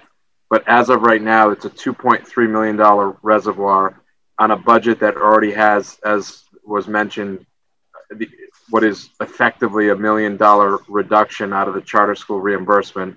It's a, that's a little bit of a misnomer to call it a reduction, I think, but certainly practically that's what it amounts to um, over, you know, close to three years. And so that's not a lot of personnel I think is is the sort of the point that I'm making. Trying to so, to so we should not get excited that we're going to be able to hire a bunch of um, counseling staff. You know, it looks like a big number, but even if we could hire all of them, the day that the grant money runs out, we'd have to fire them all or find something yeah. else to cut in our school budget to make up for it. So yeah. we are at present have no capacity to add mental health counseling. There's no money for that, really. I wouldn't. I would say that the two point three million dollars uh, is not a sustainable funding source for a significant uh, additional, a significant number of additional staff over time. It's one, it's not that much money, and two, it's uh, over a long period of time. And the point that I, that you're making is that making uh, charging reoccurring expenses like personnel to one-time funds creates, in effect, a fiscal cliff that we get to a point in which we still need the counselors, but we don't have the money. Now, that doesn't mean we can't think about strategic investments to help bridge some of the gaps that have been exacerbated by the pandemic with this funding. I, I don't think it's the case that no, that no portion of two point three million dollars will go toward personnel. I think some will. I just think we have to be smart and strategic about how those investments are made. Thank you. And, and on, on top of that, it's just the fixed costs that are going up as well that we have to cover on both the city and the school side that is going to greatly be affected by, um, good or bad, the Biden bill. Um, and I know that the state legislature, uh, Rep Donato, uh, Gabarly, and Barber are advocating for that charter school reimbursement to try to supplement that somehow for the city of Medford. So they're actively having meetings on that. So my fingers are crossed for that as well. Member McLaughlin. Thank you. Um, so is there, what I was hearing th during that conversation was there's no process for supplemental budget should the, in the, you know, odd occasion that we are reallocated additional funds. Is that accurate? Well, I wouldn't say that there's no process for it. I, if the, I, th I think if the, if the committee would like us to make a more comprehensive presentation on this, I think that would be a good idea. And to Mister So's point, I, there would be nothing wrong with taking a vote to formally adopt the uh, budget, including the supplemental portion that was made in September. I, I don't, this does not in any way, is not, my, this next comment is not in any way to diminish that process, but it would be to some extent a formality due to the expenses that, as I said, existed in reality, but were not necessarily incorporated into the F Y twenty-one budget. There may be some priorities that the committee could identify that could uh, be rendered by that additional vote, but I, it would not be to the tune of over a million dollars because of the expenses that are baked into the budget and the need to have uh, the financial runway to close the fiscal year. Um, may I, Mayor, just respond? Yes, Member McLaughlin. Thank you. So I hear you. Um, clearly we were, you know, in need of that million dollars and more. And so I understand that, you know, there were expenses that were already there for that to be allocated towards, but, or, and to Member Russo's point, our charge as school committee members is to approve a budget for the school and how the money that is allocated to us from the city is spent. So in the off occasion, in this extreme circumstance where there is an additional allocation, it seems to me there needs to be some process getting back again to that flow chart that we have a meeting to approve a supplemental budget before moving forward with any spending. Again, I, I think if the committee would like us to make a more comprehensive presentation, we, I don't think the administration would object to that in any way. I would say that the, the administration did brief the school committee in mid-September after this appropriation was made and did formally notify the committee of this additional funding that came in. That's not to say that the committee did not take any action at that time. And if the committee would like the administration to formulate recommendations or options, I, I don't, I don't think there would be any problem with that, and certainly something that we could do going forward. Member McLaughlin, are you done? Or no? Member Vandekloot, then Member Rousseau. Yes, I, um, I just wanted to, to thank Miz Nunley for her presentation. And I was curious, Alicia, could you, um, could you send this to us? Um, because there was a lot in it and um, a few things I'd really like to go back and, and uh, take a look at more. So again, appreciate the report. Please send it to us. Yes, I will send it directly to the Assistant Superintendent of Finance to provide to the school committee. Thank you. Thank you. Member Rousseau? Yeah, um, I, I, I, um, about whether to have a actual supplemental budget or anything like that, I just want to also, th there's an optics thing going on here. I, I hope everybody is aware. You know, last year we had a lot of conversation about whether it was a level funded or whether it was a cut. Um, I think most school committee members will tell you that a level fund is a cut. Um, and, you know, if you're talking, if you're in finance and you're talking dollars, well, uh, one dollar is one dollar. Um, but our budget was cut by three and a half million dollars.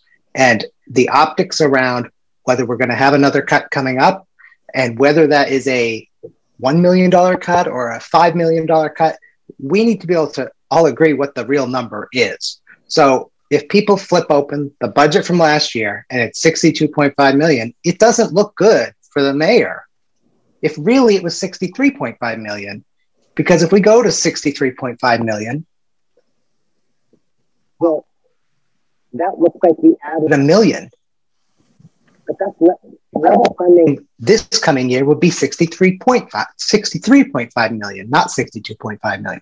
So we really do need to, as a committee and as a as a city council and everybody, frankly, needs to agree on, well, what was the number?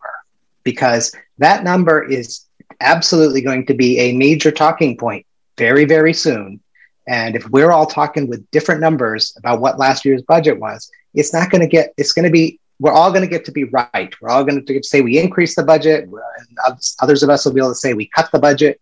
And it's a waste of time when we're actually supposed to be talking about what's in the budget and what, what's the effect of the budget, not whether the numbers really went up or down. So I, I just, I think it's an important point. I don't care whether we get around to having a vote on an actual supplemental budget. The money came in. We knew it might come in. I'm super happy it came in and we can restore some staff. I, and nobody disagrees with any of that stuff if I can assert that. Um, but what, what that number is, is critically important that we cannot be disagreeing on um, by the time we get to the next budget. Thank I, you. I think to be, to be clear, um, the budget number was sixty-one two five zero zero zero zero, and it went up by your supplemental appropriation to sixty-two million three hundred thirty-nine thousand five hundred thirty-seven, and that would be a fact. The fact that you had a budget and then you had a supplemental appropriation to increase your budget, that is your budget number. So your number is that increased number, not the original vote, but the supplemental on top. And in addition to that, we also reprogrammed capital funds for you guys to use for any capital items that you needed. Yep. Um, that was also there. In addition to the two point six that was allocated from the CARES Act. So I think it's important to see the whole picture. And I think even more so, and I'll try to make a point of doing this uh, for the school committee, is showing you the actual costs that are on the city side that are the schools, like the Medicare, the workers' compensation, the health insurance, the dental. I'll try to break that out so you can see all pieces to make it really, really clear of how all the pieces actually work. Right. fifty-three percent of the city's budget, it does go to the schools. And when Miz Patterson decided to do a five percent increase without the city's knowledge, um, that led to the three and a half million over level funding. So yeah, I argue that we did not cut, cut the budget, but I can see your point, Mister Rousseau, a level funded budget seems like a cut budget when you talk about fixed costs that are going up every year. So it's a tough pill to swallow and it's a tough situation we are once again facing. May I, may I respond, Mayor? Member Rousseau? Thank you. Um, we have a budget document that sits on the website. We can all figure out, say what the budget is. The public, and frankly, I think most of us, flip open that document, and that's the number, not the number that's in the, not in Excel, not the number that is in, you know, the finance software. The number is the number in black and white on the official budget document. And, um, you know, when we're comparing ourselves to other communities, which I know I do all the time, and the public does it, and I think most of us in this meeting do it, you know, it's an, it's a painfully apples and orange comparison. Medford Public Schools, we take care of our own buildings. In Somerville, the custodial services, all buildings, all utilities are completely on the city side. So somebody would look at the Somerville Public Schools budget, looking at that same document like we have, and they would make a very wild conclusion about spending in their schools compared to ours. And that's just an unfortunate reality of the way that uh, Massachusetts does school funding.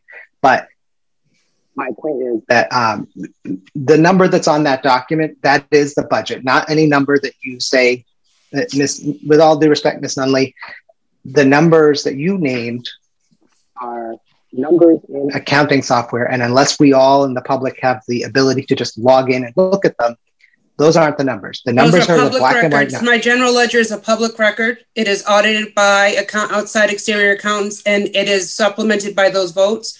And my general ledger actually supersedes that budget book.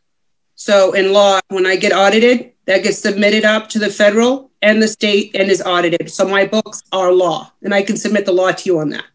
Uh, but so can you send me the U R L so I can access them? Yes, I can. I can send you the report with the number, and I can also send you the U R L to the law on my general ledger, on my books. No, I mean the U R L to the general ledger. Well, my it's an E R P system, so there's not going to be a U R L into an E R P, but I can send you the report happily. But the public wants to know that number randomly in the middle of the night next week. Where do they go to get it? They don't. Oh, well, we shared it. We did share it during the city council, so that's on the report that was provided to city council.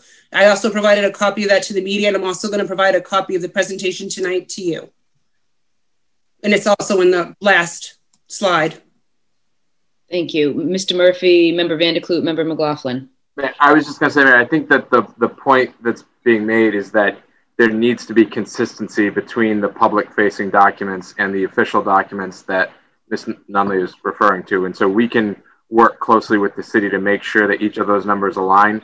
The, the only other point I would just add is that the million dollar supplement is just one component of why there is at times variability, because there are, just an, as another example, in addition to the two point three million that we expect to flow in, in in two different chunks, for lack of a better term, over the course of the spring, but then extend beyond the fiscal year.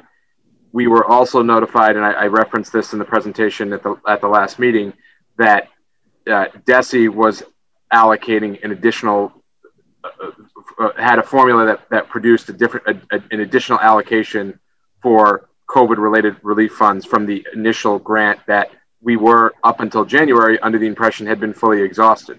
So that's another two hundred sixteen thousand dollars variance that's, that's come in. And it's not, at least under these circumstances under which we're operating, uncommon to have those those types of injections that, and so the budget is fluid in that sense.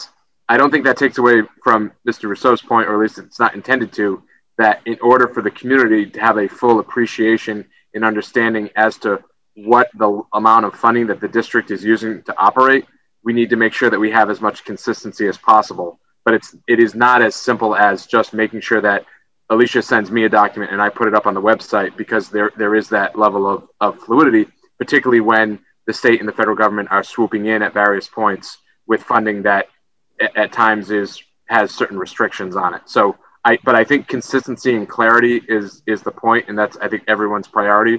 And so that's something we can reaffirm our, our efforts on. Thank you, um, Mister Murphy. Member Vandekloot, then Member McLaughlin. Yes, um, well, Mister Murphy just referenced this, but, uh, and he said it, uh, it, it would not necessarily solve the problem, but I can't, in In order to address some of um, my colleagues' concerns, um, can we post where we have our budget um, a page explaining, you know, additional funding was coming from the su supplemental, um, and then, um, uh, you know, doing the addition or whatever, and the and the final number, just just to make it clear uh, and to keep track. Um, Absolutely. Yep. And so, I think it's important that we do. Okay, if you could could do that, I think that that would at least be a start.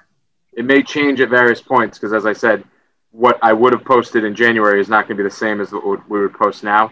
Um, and to reference the federal legislation, it is conceivable that that number could change as a result of that.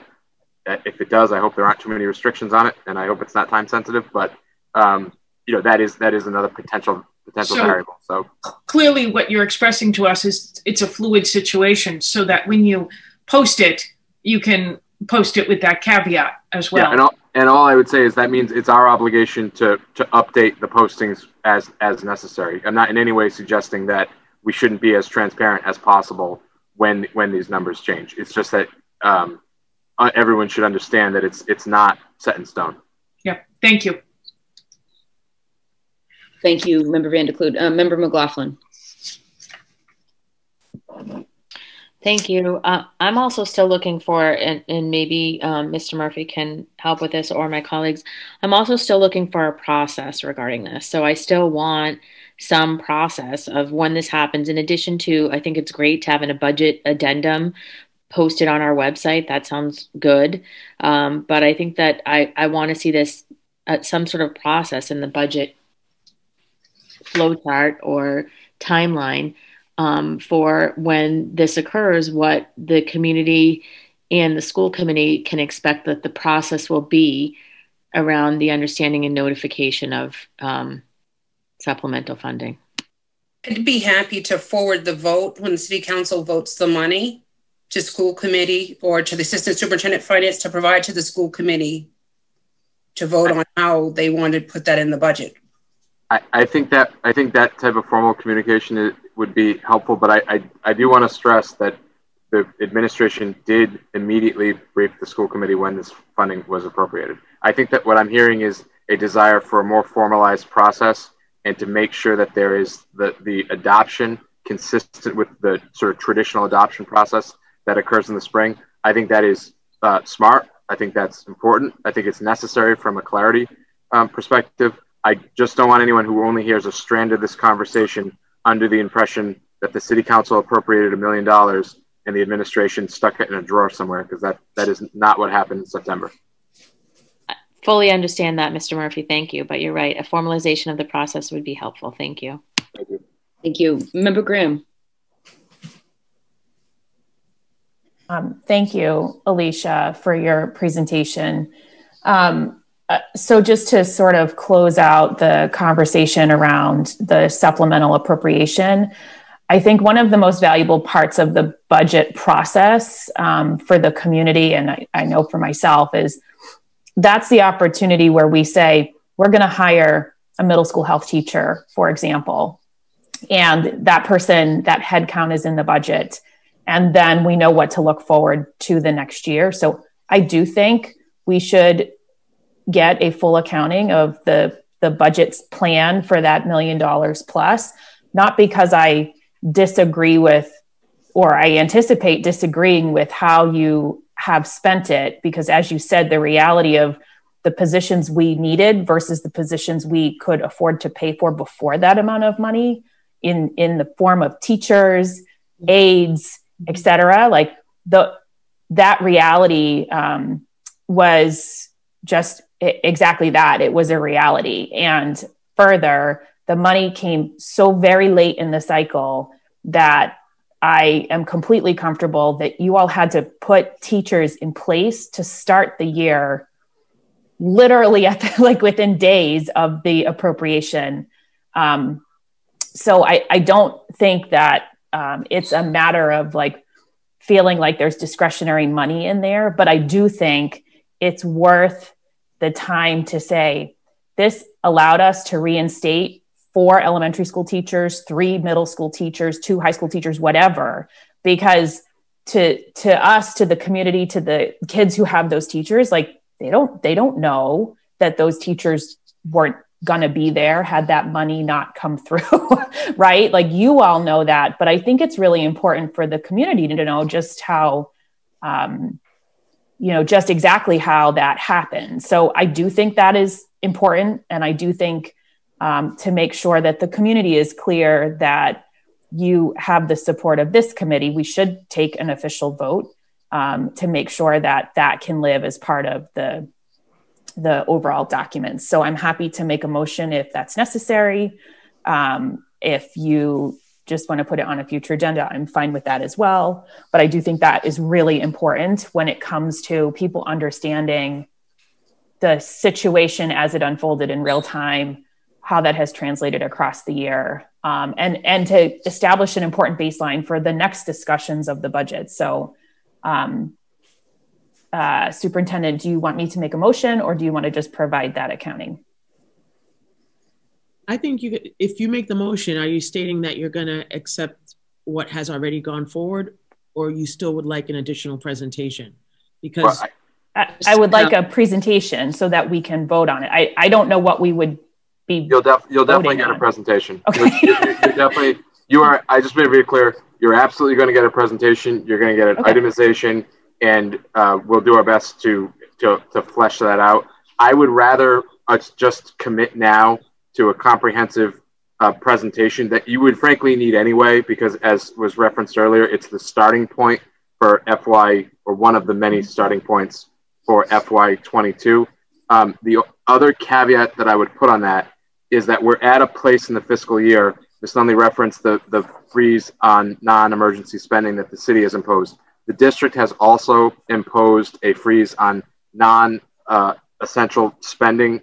What that means essentially is it's not an, a complete freeze on all spending, but all administrators and department heads have been notified that any spending, including any hiring of personnel at this point, will be subjected to a higher degree of scrutiny prior to the pr approval of any purchase orders. And so um, that is not because we are expecting any type of crisis as we close out the fiscal year, but it is because we've gotten to a, a a place in the in the fiscal year in which we have a responsibility to be uh, a, have a heightened vigilance with regard to our, our financial position, and you'll that will be reflected in where that that the that funding currently sits and, and where it stands. And so the committee should just be aware of that prior to us coming in, because if we come in and say there's seven hundred fifty, I don't know that this is the exact number, but if we say It, there's seven hundred thousand, seven hundred fifty thousand remaining from that million after we restored positions. I don't think it's that. I don't think it's that much. But if we go in and say that, it may be the case that that's the seven hundred thousand that we need to bridge all other gaps and have the funding necessary in order to close out the fiscal year without getting too close um, to you know, being in the negative, which we're not allowed to do. So um, there's a lot of fluidity at this point in the in the fiscal year, which is why. Um, depending on the level of concern, that sort of determines the, the, the sort of um, tightness of the freeze, if you will. And in this case, we're at the point where it's not a complete freeze, but it's a non-emergency spending freeze. Okay. Um, that, I think that would be helpful. And then I, I do think as a committee, we should take a vote to formally approve those numbers so that they can be posted to the website and there can be no mistake about Um, the committee's support or, or lack of, but I don't anticipate that personally, um, support yeah. for the, the supplemental budget. I, I think that would be really helpful. And I think, I think that it would be important for the, for the reasons that you've stated. And I promise this is the last caveat that I will add, but at the time that we presented on the supplemental appropriation in September, you may recall that there was a significant number of personnel question marks as we began to, as we continued Uh, to implement the hybrid learning plan, and as yeah. we sifted through some of the personnel challenges that were coming up as a result of the pandemic. Um, some of those question marks resulted in additional costs, and uh, some of those question marks just have lingered throughout the entire school year. And so there's a real sort of personnel heavy focus on some of that uh, conversation. And for members of the community who might be wondering, well, why is the committee not voting to adopt this until March potentially? That is reflective of the sort of uncertainty and additional fluidity, fluidity, both in terms of how much money would flow in and what types of costs there might be. We had a significant, I'm not, I don't want to go into too much detail about this, but like we had a not insignificant adjustment that occurred today as a result of various like uh, um, pandemic related personnel uh, changes that um, isn't frankly uncommon, but it would have an impact on the types of numbers that we're talking about here. And that's just, that just happened to, that, that's just is indicative of what sort of the day-to-day life is like in operating this type of budget with this many variables in a pandemic. I promise yeah. that's the last thing I'll say until I, you know. I'm muting you. Thanks. So, um, Miz Nunley, I had a couple of other questions for you. Um, you, you referenced um, being able to provide information to us around um, costs that are incurred by the city um, that are reflective of schools. And my question for you is, are you planning to do that for all departments? Because I would not want to see you do that only for the school department and not do an equal um, allocation out of those costs to all departments, because that will, that will, that will kind of skew the look of those costs. So I, either you're going to do it or you're, I don't want you to do it special for us on, if you're not going to do it for the rest of the city's department. I mean, we do it, we, we do it for enterprise fund, which is separate. And then they have indirect costs, so we break those out. I think it's just important for the school committee to see those costs so that they understand that those are on the city side. So when you see those increases, we don't just think, okay, we're increasing the city side, but we're cutting the school. That's not the case. It, if, it's, if there's a seven percent, you know, increase to school health insurance, it should be stated it's a seven percent increase to school health insurance, not seven percent we took from the schools and we gave to the city. And I think it's really important for the public. And I think it's really important for the school committee to see that. I, I am fine with that as long as that seven percent increase, which is going to be applied to the police department, the fire department, the Department of Public Works, and all the other um, departments in the city that hold staff, that same increase would happen across the board. So all I'm asking is that if we're going to provide that level of information, that we do so in a in a collectively um, objective way, and that we don't cherry pick out stuff for the schools, that we are not cherry picking out to all the other organizations. I think my confusion because with that, that is, has is the potential. City side and there's a school side. I'm, I'm just confused if you could just clarify. There's a city side budget and a school budget. And I think, but all I'm trying to do is show what is in the city's budget that applies to schools, because the schools have its own.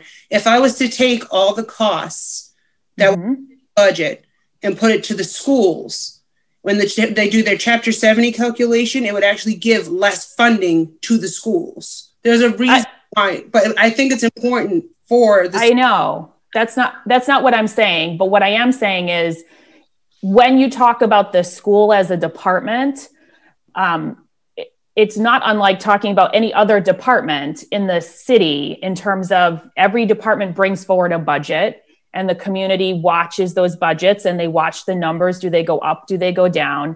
And all I'm saying is if you're going to present that information as money for the schools, which it certainly is, we just need to make sure that we're having a rounded discussion about that so that the money for the schools for health insurance is is identified for whatever it is for this, for the employees who are here, but then that comparable money for the city's employees, whatever they are, um, it, it is talked about in the same way. That's all. I, I'm just, I don't want oh, I see people what you're to saying. think yeah, no, the schools are fine. getting something and then other departments are or aren't. Like there's health insurance across every department in the city, because everyone who has employees incurs health insurance and that is paid for by the, the sort of city's general line item. So if you're gonna break out city line items, I just wanna make sure that we're really breaking it out and we're not just sort of tagging it to school, because that, to me, that no, causes other problems in how we talk about things. No, it would be we're like, for instance, eighteen million is health insurance, twelve is the school, six is the city. That would be the type of breakdown.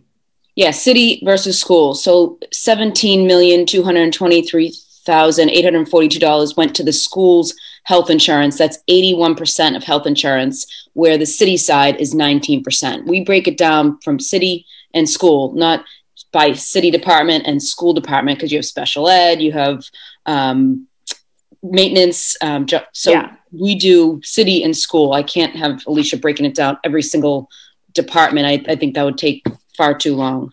As long as there's some way to understand and rationalize those numbers, like the city, the school, right, has more employees, which is why those numbers are higher. Um, so as long as there's just a way for somebody to reasonably look at the information and say, I understand what this is telling me, I'm fine with that. What I don't want to see is us throwing numbers back and forth in a way that um, confuses the confuses the discussion about whether the city's appropriation to the schools increased or decreased. I feel like that number, like I feel like when we start talking about, but we pay for other things, it's it's always to sort of demonstrate that that appropriation is not the only thing that comes to the school. And that's true, but that's true for every department that has an, that gets an, an amount of money in their budget from the school. So I just want to make sure we're talking about apples and apples. So when we talk about that appropriation, we all can just be clear about what's in, what's not in, um, what that number is, what it is not, and did it go up, did it go down, or did it stay the same? There should be no debate about that, about that information. And um, as you, as we sort of alluded to, when we talk about the school budget, a disproportionate amount of the school budget, perhaps unlike many other departments in the city, is based on personnel. Those costs go up every year by contract, um, but like ninety percent of our budget is personnel oriented. So when we talk about, um, you know, increases or decreases, that affects real people in the school department. Um, in a way that is not necessarily the case in any in in any other sort of budget. Like usually there's a, a little bit more non-personnel charges in a budget, right? So it's something very unique about how um, what we pay for in our budget. And so when we talk about increases, decreases, et cetera, we are talking about people, positions disproportionately than than maybe kind of people generally expect. So I just want to make sure that we're doing our part on the school side to have a more clear and transparent budget. I think you guys did a fabulous job on the city side last year and really sort of changing the professionalism and the look of the budget. It was very clear. I want us to do the same.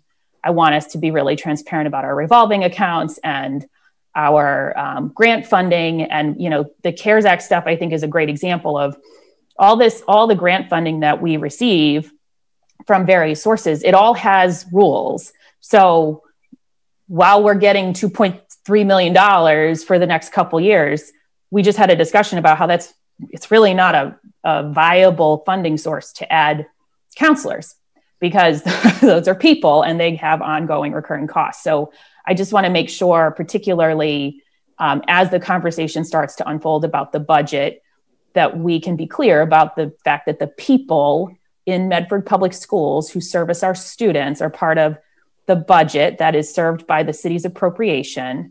Um, the grant funds that are being issued to us via for purposes of like pandemic mitigation have strings, and we should just be clear about what they are and how we've spent them. Um, and I, Mister Murphy did a presentation last time so that there can just be no confusion about, but we got more money. Like if that money doesn't come without sort of strings, we have to on, you know, we we can't spend it if we're not honoring the, the intent of that money. So I just want to be really clear so that we're not confusing the community about like, what does this extra money mean? Does this extra money mean we could have hired a teacher to do something? Yes or no? Um, so I just want to be super clear about that. And then um, my last question is, when will the school department expect to receive the city's appropriation number for us to be able to start our budgeting process? So we haven't given a definitive number because we didn't want to give you a really, really low number, not knowing what the Biden administration is doing. So we've been watching that. So hopefully, fingers crossed, within the next few weeks, they'll have something. We're hoping the Fed will. Um, if they don't, um, we will meet with the uh, school administration and discuss numbers. But as of right now, as I told you, five to eight million dollar deficit is what we're looking at. There's no if buts and ways around it. If we don't get any more federal funding, we're we're in a another bad position for fiscal year twenty-two. But from what we're hearing, Biden has said he wants to give money to cities and towns. Just can they agree, settle it, and and how's that going to look? So again, it's it's just too fluid. So we don't have a definitive number as of right now. But as soon as we do, we will. Um, definitely let the school administration know. And um, if, is there a sort of a date where you will say, we don't have a number and we have to move forward with our budget planning? Yes, and I'd have a discussion with the mayor on that. or I'd let the mayor make that call. Okay. So that decision hasn't been made yet, is what you're saying? No, because we're still waiting for the Fed. So we haven't made a, an a ultimate timeline. This is it. We're, we're waiting right now. Hopefully, we don't want to be too quick to draw and then something changes. We want to give a really good number. Yeah, and the, the um, scenario.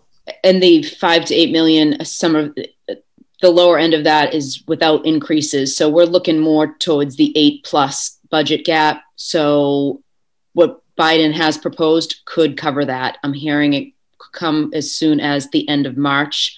So I am hesitant to start either budget until we at least at least until the end of March, um, because that is a, I don't know where we will find um, eight million dollars to cut. I just we've don't. already turned over all the rocks here, so definitely not. Um, okay, that that's helpful just to know. Like, are we talking about a week, a month, or whatever? Okay. Thank the, you. The last I've heard is the, by the end of March, they're, they're expecting it, and just my fingers across. And as soon as we hear something, we will let school committee and city council know. Great. Thank you. Mayor, is that, Member Graham, is there a motion on the floor, Mayor, or no? It's just to get a, um, a accounting for the one million dollars, which I would expect within the next month, month and a half, Mister Murphy. Um, but there's no motion. I think we trust that we will get that at one of the next, one of the two or three upcoming school committee meetings. Yes. Uh, yeah, I think it's it's the next one or the one after that, depending on what else you have on the agenda, is, would be my expectation. Okay, and we great. can Perfect. certainly Thank we can you. we can provide just um, you know detail a detailed analysis of it in writing even before that, so that you can you know be prepared for the conversation as well. Uh, that wouldn't necessarily have to wait till the presentation, I don't think. Thank you, Member Vandekloot. Mayor, yes, again, I'd like to uh, thank Miz Nunley, and I'd like to make a motion to accept their report and put it on file. Motion to receive and place on file by Member Vandekloot. Mayor? Member Rousseau. Uh, we have not received the report, so I don't know how we can receive it and place it on file. We did, well, we received the report. Um, I have not seen the report other than the, the, the presentation that was displayed on screen. Yes, and in, in our conversation, I did ask Miz Nunley to send it to us, which I trust she will, but it is typical that you receive a report and place it on file. Um, so uh, I, I don't have any reason to uh, not think that the uh, this presentation then counts. It, it, Paul, it's the way that you move on the conversation when we don't have another um, when we don't have another motion to to approve. This is the way that we I, end I, this discussion and move on. If I may, um, I mean, there was a lot of numbers and a lot of slides that were excellent and I would dig into, and I would have spent hours digging into them before the meeting if I had them. So I, I mean, unless we want to have this presentation done again at the next meeting, I, I need to see this thing before I can vote to accept it. Well, I, but you've made your motion, so. Well, I'll, I'll make the motion to say, uh, I mean, Miz Nunley already said to me that she was going to supply to us, but I make a motion um, that the director, the city director of finance supply to the school committee uh, a copy of her report. Um, yes, motion on the floor by Member Vandekloot, seconded by Member Kretz. Roll call. Member Graham. Yes. Member Kretz. Yes. Member McLaughlin, yes. Member Miz Stone. Yes. Member Rousseau. Yes. Member Vandekloot. Yes. Mayor Longo-Kern. Yes, seven in the affirmative, zero in the negative. Um, motion is approved. Next up, we, thank you, uh, Miz Nunley Benjamin. We appreciate the presentation. Thank you. And the update. Thank you. It has been sent. Thank you. If you can do a money dance to the feds, we'll... Thank you. Take care. Um, number four, we have a report on Medford's selection as one of four participating districts for the Massachusetts Family School Partnership Initiative. Um, DESE, Doctor Maurice Edouard-Vincent. Um, this was just to formally announce that um, back in January, on January twenty-sixth, we submitted um, uh, application. Uh, Member McLaughlin um, helped and um, worked with the district saying, let's take our chance to pursue the Massachusetts Family School Partnership Initiative. And this was something that was offered for the entire Commonwealth. And um, we were really pleasantly surprised that Medford was selected for this opportunity.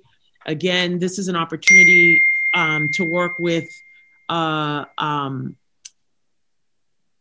the school to look at family and school partnerships initiatives, working collaboratively with DESE, and that um, they will work with a, a tactical team, a, a small group of uh, administrators, parents, um, possibly ten to twelve people to say, how can we further improve our school um, and family partnerships as a district?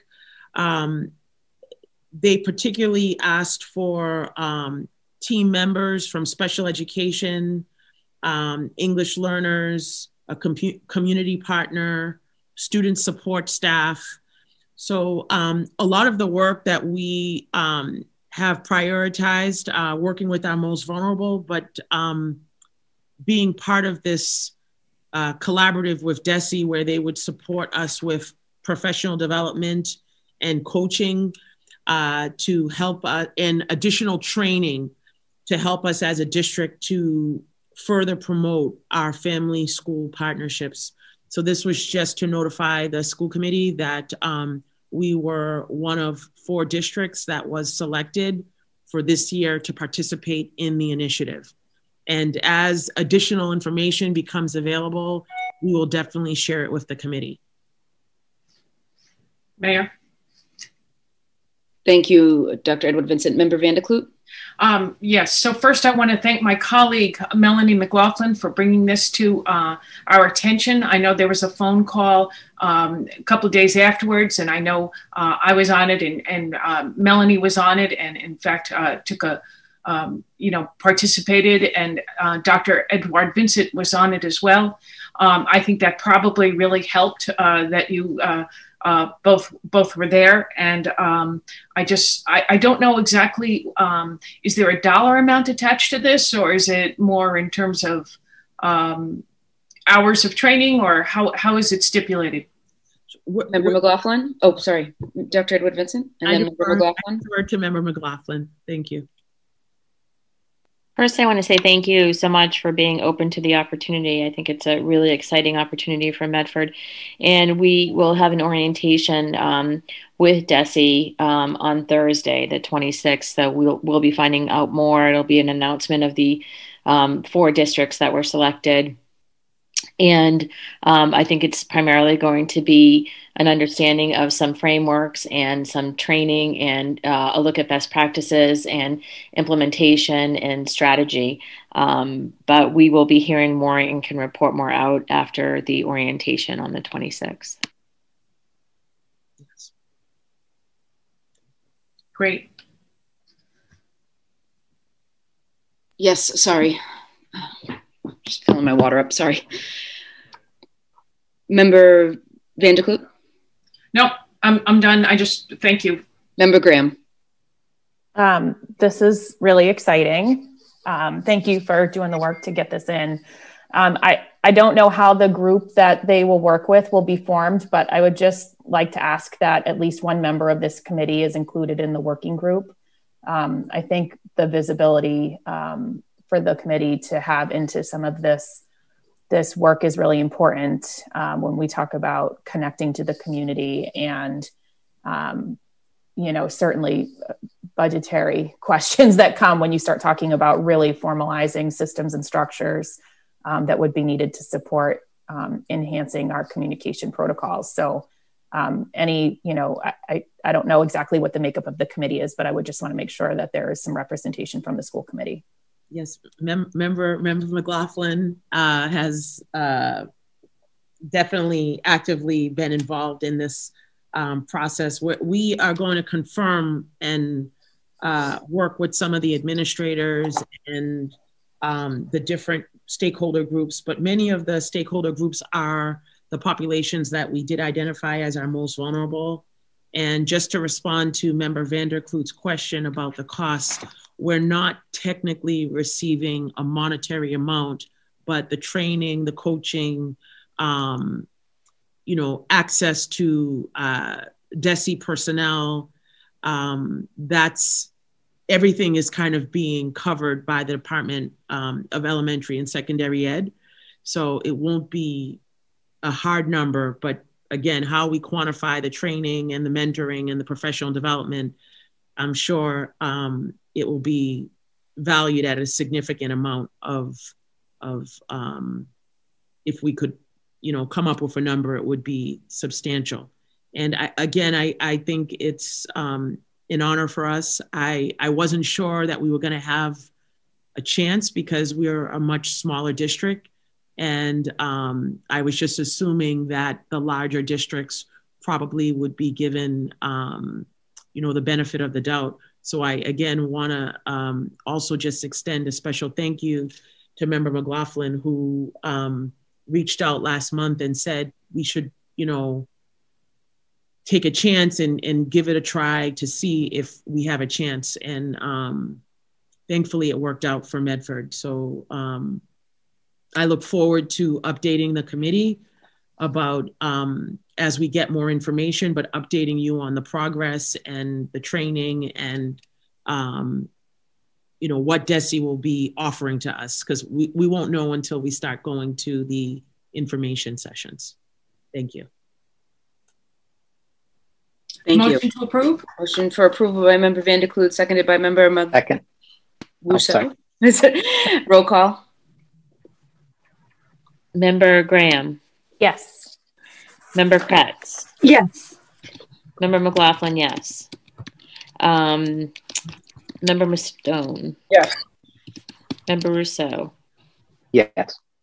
Member Vanderkloot? Yes. Mayor Lungo-Koehn? Yes, seven in the affirmative, zero in the negative. The motion passes.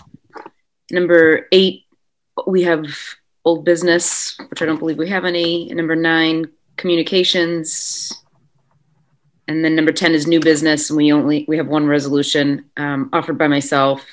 Be resolved that the administration provide to the Medford School Committee an update on progress toward, toward renovation and upgrades to the two Medford High School student restrooms as contemplated by previous allocations of funding and direction by the school committee. Be it further resolved that the administration be prepared to provide an update related to these projects at the next regular scheduled meeting of the Medford School Committee on March eighth, twenty twenty-one, to determine what, if any, portion of the September twenty twenty capital improvement appropriation should be directed toward the advancement of these projects, as well as adding additional bathroom upgrades to the list to be complete on or before the start of the next school year. I, I put this on the agenda. I know we voted on this probably almost a year ago, um, and since that time, we had a number of upgrades that we've done to our all of our schools. Uh, four and a half million has been put in to get our kids and teachers safely back to school. And part of that was H V A C and fans and windows and HEPA filters. So I know the building and grounds have been very busy, but I wanted this to be put on because I think the restroom projects are extremely important, and where we were able to use CARES funding for all the other work. I know there's the eight hundred sixteen thousand, which we need to do a few things with, but once we figure out cost estimates for the security upgrades and the boiler, um, I would really hope that we could do more than two bathrooms at the high school, because I know they sorely are need, in need of renovation and up, um, upgrading. We've heard that for quite some time. So I thank Mister McLaughlin for being on tonight and kind of give us, giving us an update. I know Member Kratz has the Building and Grounds Subcommittee, so some of this work obviously will flow through that, but I just think it's important the committee talk about that eight hundred sixteen thousand in depth so that we can work on getting that spent on much needed improvements in our district. Member McLaughlin. Thank you. Do you, is there any indication of, um, I know it might be, you know, sort of digging down into the details a little bit, early, but I'm wondering if there's any indication of which bathrooms. I'm specifically thinking of um, the, the bathroom that the public uses whenever they come into the high school facility. Um, and it's also an accessible bathroom. And every single time I go into that bathroom or I bring my children into that bathroom, I, I cringe and I think about all of the, you know, community that is one of their first introductions, frankly, to our school. Um, Um, that bathroom right in the entranceway. So I'm wondering, is there any um, priority list for which bathrooms would be renovated first? Um, I'm just, I'm really concerned to make sure we get them done this summer while our students are not in and before the start of the school year, but I can pass it off to Mister McLaughlin if you have any updates on that. And then Member Kratz. Hi, good evening. Evening, uh, Mayor and uh, School Committee and Superintendent. Uh, we did make the choice that we were going to do two second floor bathrooms uh, at the guidance guidance suite. Um, our original pricing came in a little bit more than we expected, so procurement had me uh, hire an architect, at which we do have the plans and the specs that are ready to uh, go out for pricing information. And I would assume that it would be a vote of the school committee to send that forth, uh, the, the, uh, the specs and the plans to get pricing on the two bathrooms next to the second floor guidance suite.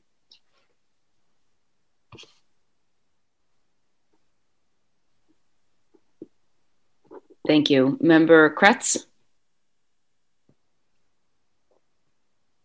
Yes. Um, yep. So I actually have a building and ground subcommittee meeting scheduled for next week, and we were going to have this on the agenda. And then I saw it as a resolution on tonight's meeting.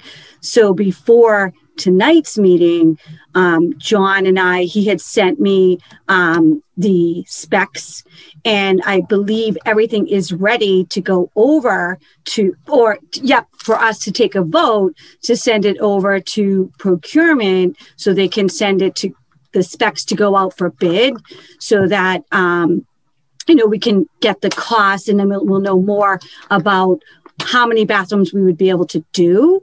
Um, so I'm not sure, you know, I was thinking that maybe this evening we would take a vote to send the R F P, like the specs out to go out for R F P um, this evening. Member McLaughlin. Thank you. Thank you, um, Mister McLaughlin. Um, and I'm fine with making a, taking a vote or making a motion to take a vote to uh, send out an R F P. And I guess I would just, you know, like it um, on the record that I think that um, that that bathroom should be a priority for, you know, bathrooms that we're doing, especially with it being an accessible bathroom um, and meeting A D A compliance as well. So um, I would just put that out there as well. But I'm happy to make a motion to move this to an R F P um, for bathroom renewal, if I can have a second. second. My only question on the R F P is if we're able to do more than two, and we put it up out to bid for two bathrooms, and with the eight hundred sixteen thousand, we're able to do more than that. I want to make sure we can capitalize on how many we can do. Uh, Member Graham?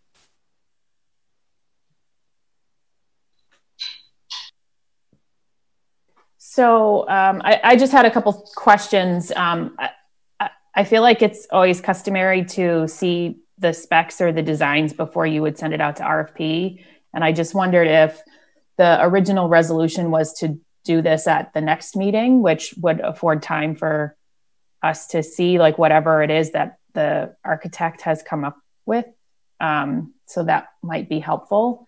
And then I guess the other question that I have about the eight hundred sixteen thousand dollars is, um, it sounds like, Mayor, you're suggesting we spend more money on bathrooms, but we still haven't had a capital planning meeting. And I'm concerned that there are other capital needs that should super, I, we should do the bathrooms too, in my opinion. But if there's only eight hundred sixteen thousand dollars, are we sure that that's the best spend of that eight hundred sixteen thousand dollars, or are there capital needs that are more pressing that we should be focused on? So I guess I would just also not want us to commit to spending um, that money until we have that capital improvement planning discussion um, to know what other expenses are ahead of us.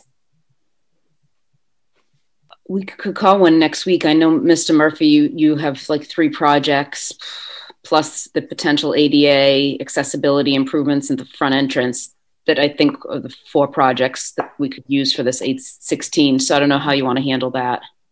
Yeah, I, I think it makes sense to um, present it in as comprehensive a format as possible. I think that if the committee has specific priorities that they would like the administration to move forward on, I, I think, you know, certainly um, we'd want that direction, and, and I'd encourage you to, to take that vote. I, I'm not sure um, voting on a specific R F P uh, based on a bathroom, um, you know, I, I could see a situation in which that would uh, potentially hinder the administration's flexibility to issue those R F Ps um, as necessary, which I don't think would be the intended precedent, but that might be, I think, something that would be worth um, taking that into account. But I don't, I think that if the committee would like to see the specifications on this particular project first, I think that's something that it's, I think was mentioned, has been it's already been provided to the um, subcommittee. We can certainly circulate that to the um, broader, to the full committee. Um, so that's one piece. Uh, I think that we could, I, I'm pretty sure we'd be able to uh, issue the R F Ps with the necessary flexibility to make sure that we, even if we had issue two, frankly, that Um, we could receive uh, potential proposals both with re with the flexibility of doing more than uh, one set of bathrooms and the ones that were previously identified on the second floor. I think we could do that, but again, that would be a reason I would say that um, once the committee's given what it, it believes to be sufficient direction to the administration, we should begin issuing those so as to not wait any longer than is necessary. And then to the final point, I, yes, I, I think it would be good if we presented uh, the list of some of the capital priorities that we see as most pressing.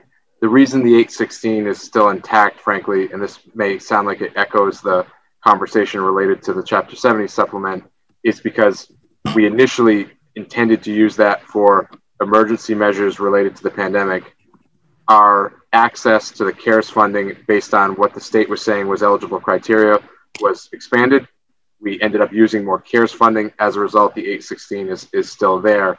But I do think a comprehensive articulation of those priorities would, would be in the in the committee's interest. So we can prepare that. If, unlike the itemization of the million, if we had more than a week on the capital articulation, I think that would probably make it for a more uh, detailed presentation.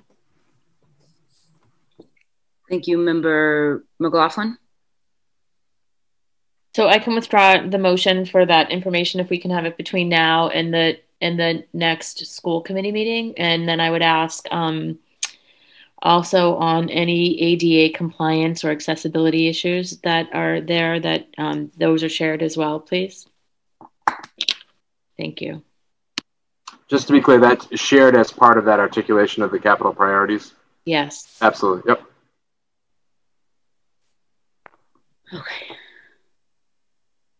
But I guess, Mayor, the one thing I, is there any, is it the uh, position of the committee that you'd like us to hold off on issuing the R F Ps related to the restrooms until you've uh, had a, a chance to, to to take a vote? Because with those specifications having already be sh been shared, my inclination would be to get the R F Ps out as quickly as possible, understanding the need for the flexibility that if there's the capacity to do more than the original set of bathrooms, then we'd want to try to maintain that flexibility if possible. But if that's the direction the committee wants us to provide, at it, just because of the timeline that gets attached to these, yep. I'd rather get the R F Ps out. And then there's still room and time for us to art articulate the broader set of priorities.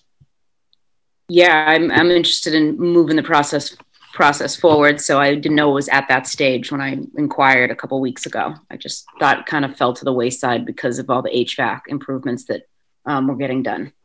In the sense that it, we, all we've done is get quotes. And I mean, we've done, and Mister McLaughlin spoke to this, his work with procurement has put us in a position where we're now um, ready to, to issue the R F Ps, but the lack of moving forward on the funding is a result of, of being mindful of the pandemic related expenses.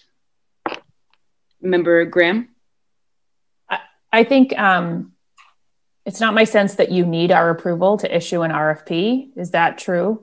It would be a, I've never seen that precedent of, of needing okay. to, to issue an R F P. So I would be hesitant to adopt that precedent now. Okay. And if, if you're going to require a vote based on a set of specs that I haven't seen, I'm not going to be in a position to say yes, but I also am perfectly fine if there is no need for a vote to get you to issue an R F P. I'm totally fine with that too. I would still like to see the specs. Um, they haven't been provided to me. I don't know if that, if I just fell off the email or if there are others. So I would like to see the specs. I don't personally need to vote on having you issue an R F P because I feel like that's regular course of business for the administration. I agree with that. Okay. So we'll need to call a capital improvement plan meeting, especially as it relates to the eight hundred sixteen thousand, so that we can get a better idea of what needs those four projects that need to be done and if there's any extra to do additional work. Um, Member Kretz? Uh, yes, um, I have the specs that John forwarded to me. Um, I can share them with Susie and she can send them to everybody. That'd be great. Yep, thanks. Okay, so we can just amend this resolution to call a capital improvement plan meeting to especially discuss the eight hundred sixteen thousand. Is there a motion for approval? So moved. My member Van de Kloot, seconded by Second. Member Kratz. Roll call. Member Graham. Yes. Member uh, Kratz. Yes. Member McLaughlin. Yes. Member Russo, uh, Member Mastone. Yes. Member Russo. Yes. Member Van de Kloot. Yes. Uh, Mayor Longo-Kern. Yes, seven in the affirmative, zero in the negative. Paper passes. Uh, number four, we have school committee resolution, and we have a condolence. The Medford School Committee expresses its sincere condolences to the family of Barbara Scopa, a former traffic supervisor and school lunch employee, who is the mother of former school Community Schools Administrator Assistant Denise Scopa. If we all may take a moment of silence.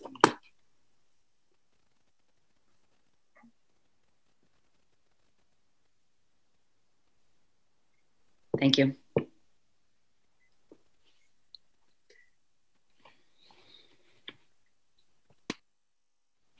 Motion to adjourn. Motion to adjourn by Member McLaughlin, seconded by Second. Member Van de Kloot. Roll call. Member Graham. Yes. Member Kratz. Yes. Member McLaughlin. Yes. Member Mastone. Yes. Member Russo. Yes. Member Van de Kloot. Yes. Mayor Longo-Kern. Yes. Seven in the affirmative, zero in the negative. The meeting's adjourned. Have a great night, everybody. Night. Okay.